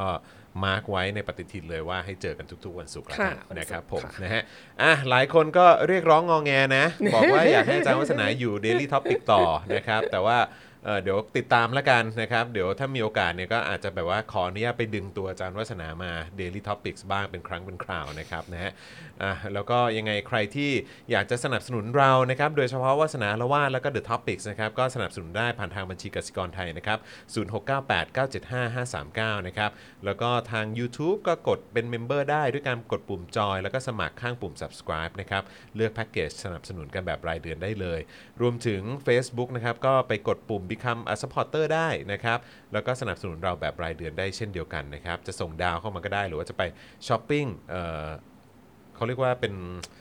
ผลิตภัณฑ์นะฮะอืมของพรีเมียมของทาง Spoke Dark TV ได้ด้วยเหมือนกันไม่ว่าจะเป็นแก้ว Spoke Dark แก้วจอเคาน์เตอร์นะครับ เสื้อยืดลายต่างๆ มีหมดเลย เออ รถ19 นี้อาจารย์วัฒนาไปปะอ๋อแน่นอนค่ะ ไปนะฮะไปนะฮะแอเพราะฉะนั้นค่ก็จอน่าจะได้เจอเอ่อพวกพวกเราขาประจค่ะำนะครับที่ที่ม็อบวันที่ 19 ด้วยละกันใช่แต่ต้องมาลุ้นกันอีกทีว่าท้ายที่สุดแล้วจะได้เข้าไปในธรรมศาสตร์หรือเปล่า หรือว่าจะไปสนามหลวง หรือว่าจะไปลาดดำเนินใครนะฮะ ใครบอกนะอานนท์หรือเปล่าหรือเพนกวินที่บอกว่าที่บอกว่าอาจารย์ปรีดีมาเข้าฝันบอกให้ใช้ได้ เหมือนว่าเหมือนว่าแต่ว่าจุดทูบเรียกกันไป เหมือนเหมือนเหมือนว่าเหมือนว่าทนายอานนท์จะโพสต์อ่านะอ่าเออนะครับผมอะยังไงก็ 19 นี้ก็เจอกันนะครับ แล้วก็วันศุกร์หน้านะครับ ก็เจอกันได้กับวาสนาอารวาสไลฟ์นะครับ เย็นนี้นะครับอย่าลืมตั้งนาฬิกาไว้เลยนะครับ เซตไว้เลยนะครับ5โมงเย็นโดยประมาณ กลับมาเจอกับผมนะครับเอ่อพ่อหมอเจาะข่าวตื้นนะครับ แล้วก็ไม่แน่อาจจะมีพี่โรซี่ด้วยนะวันนี้นะครับ กับ Daily Topics ละกันรวมถึงอาจารย์แบงค์ด้วยนะครับ วันนี้เราทุกคนลาไปก่อนนะครับ เจอกันเย็นนี้ สวัสดีครับค่ะวาสนาอารวาส Thank you.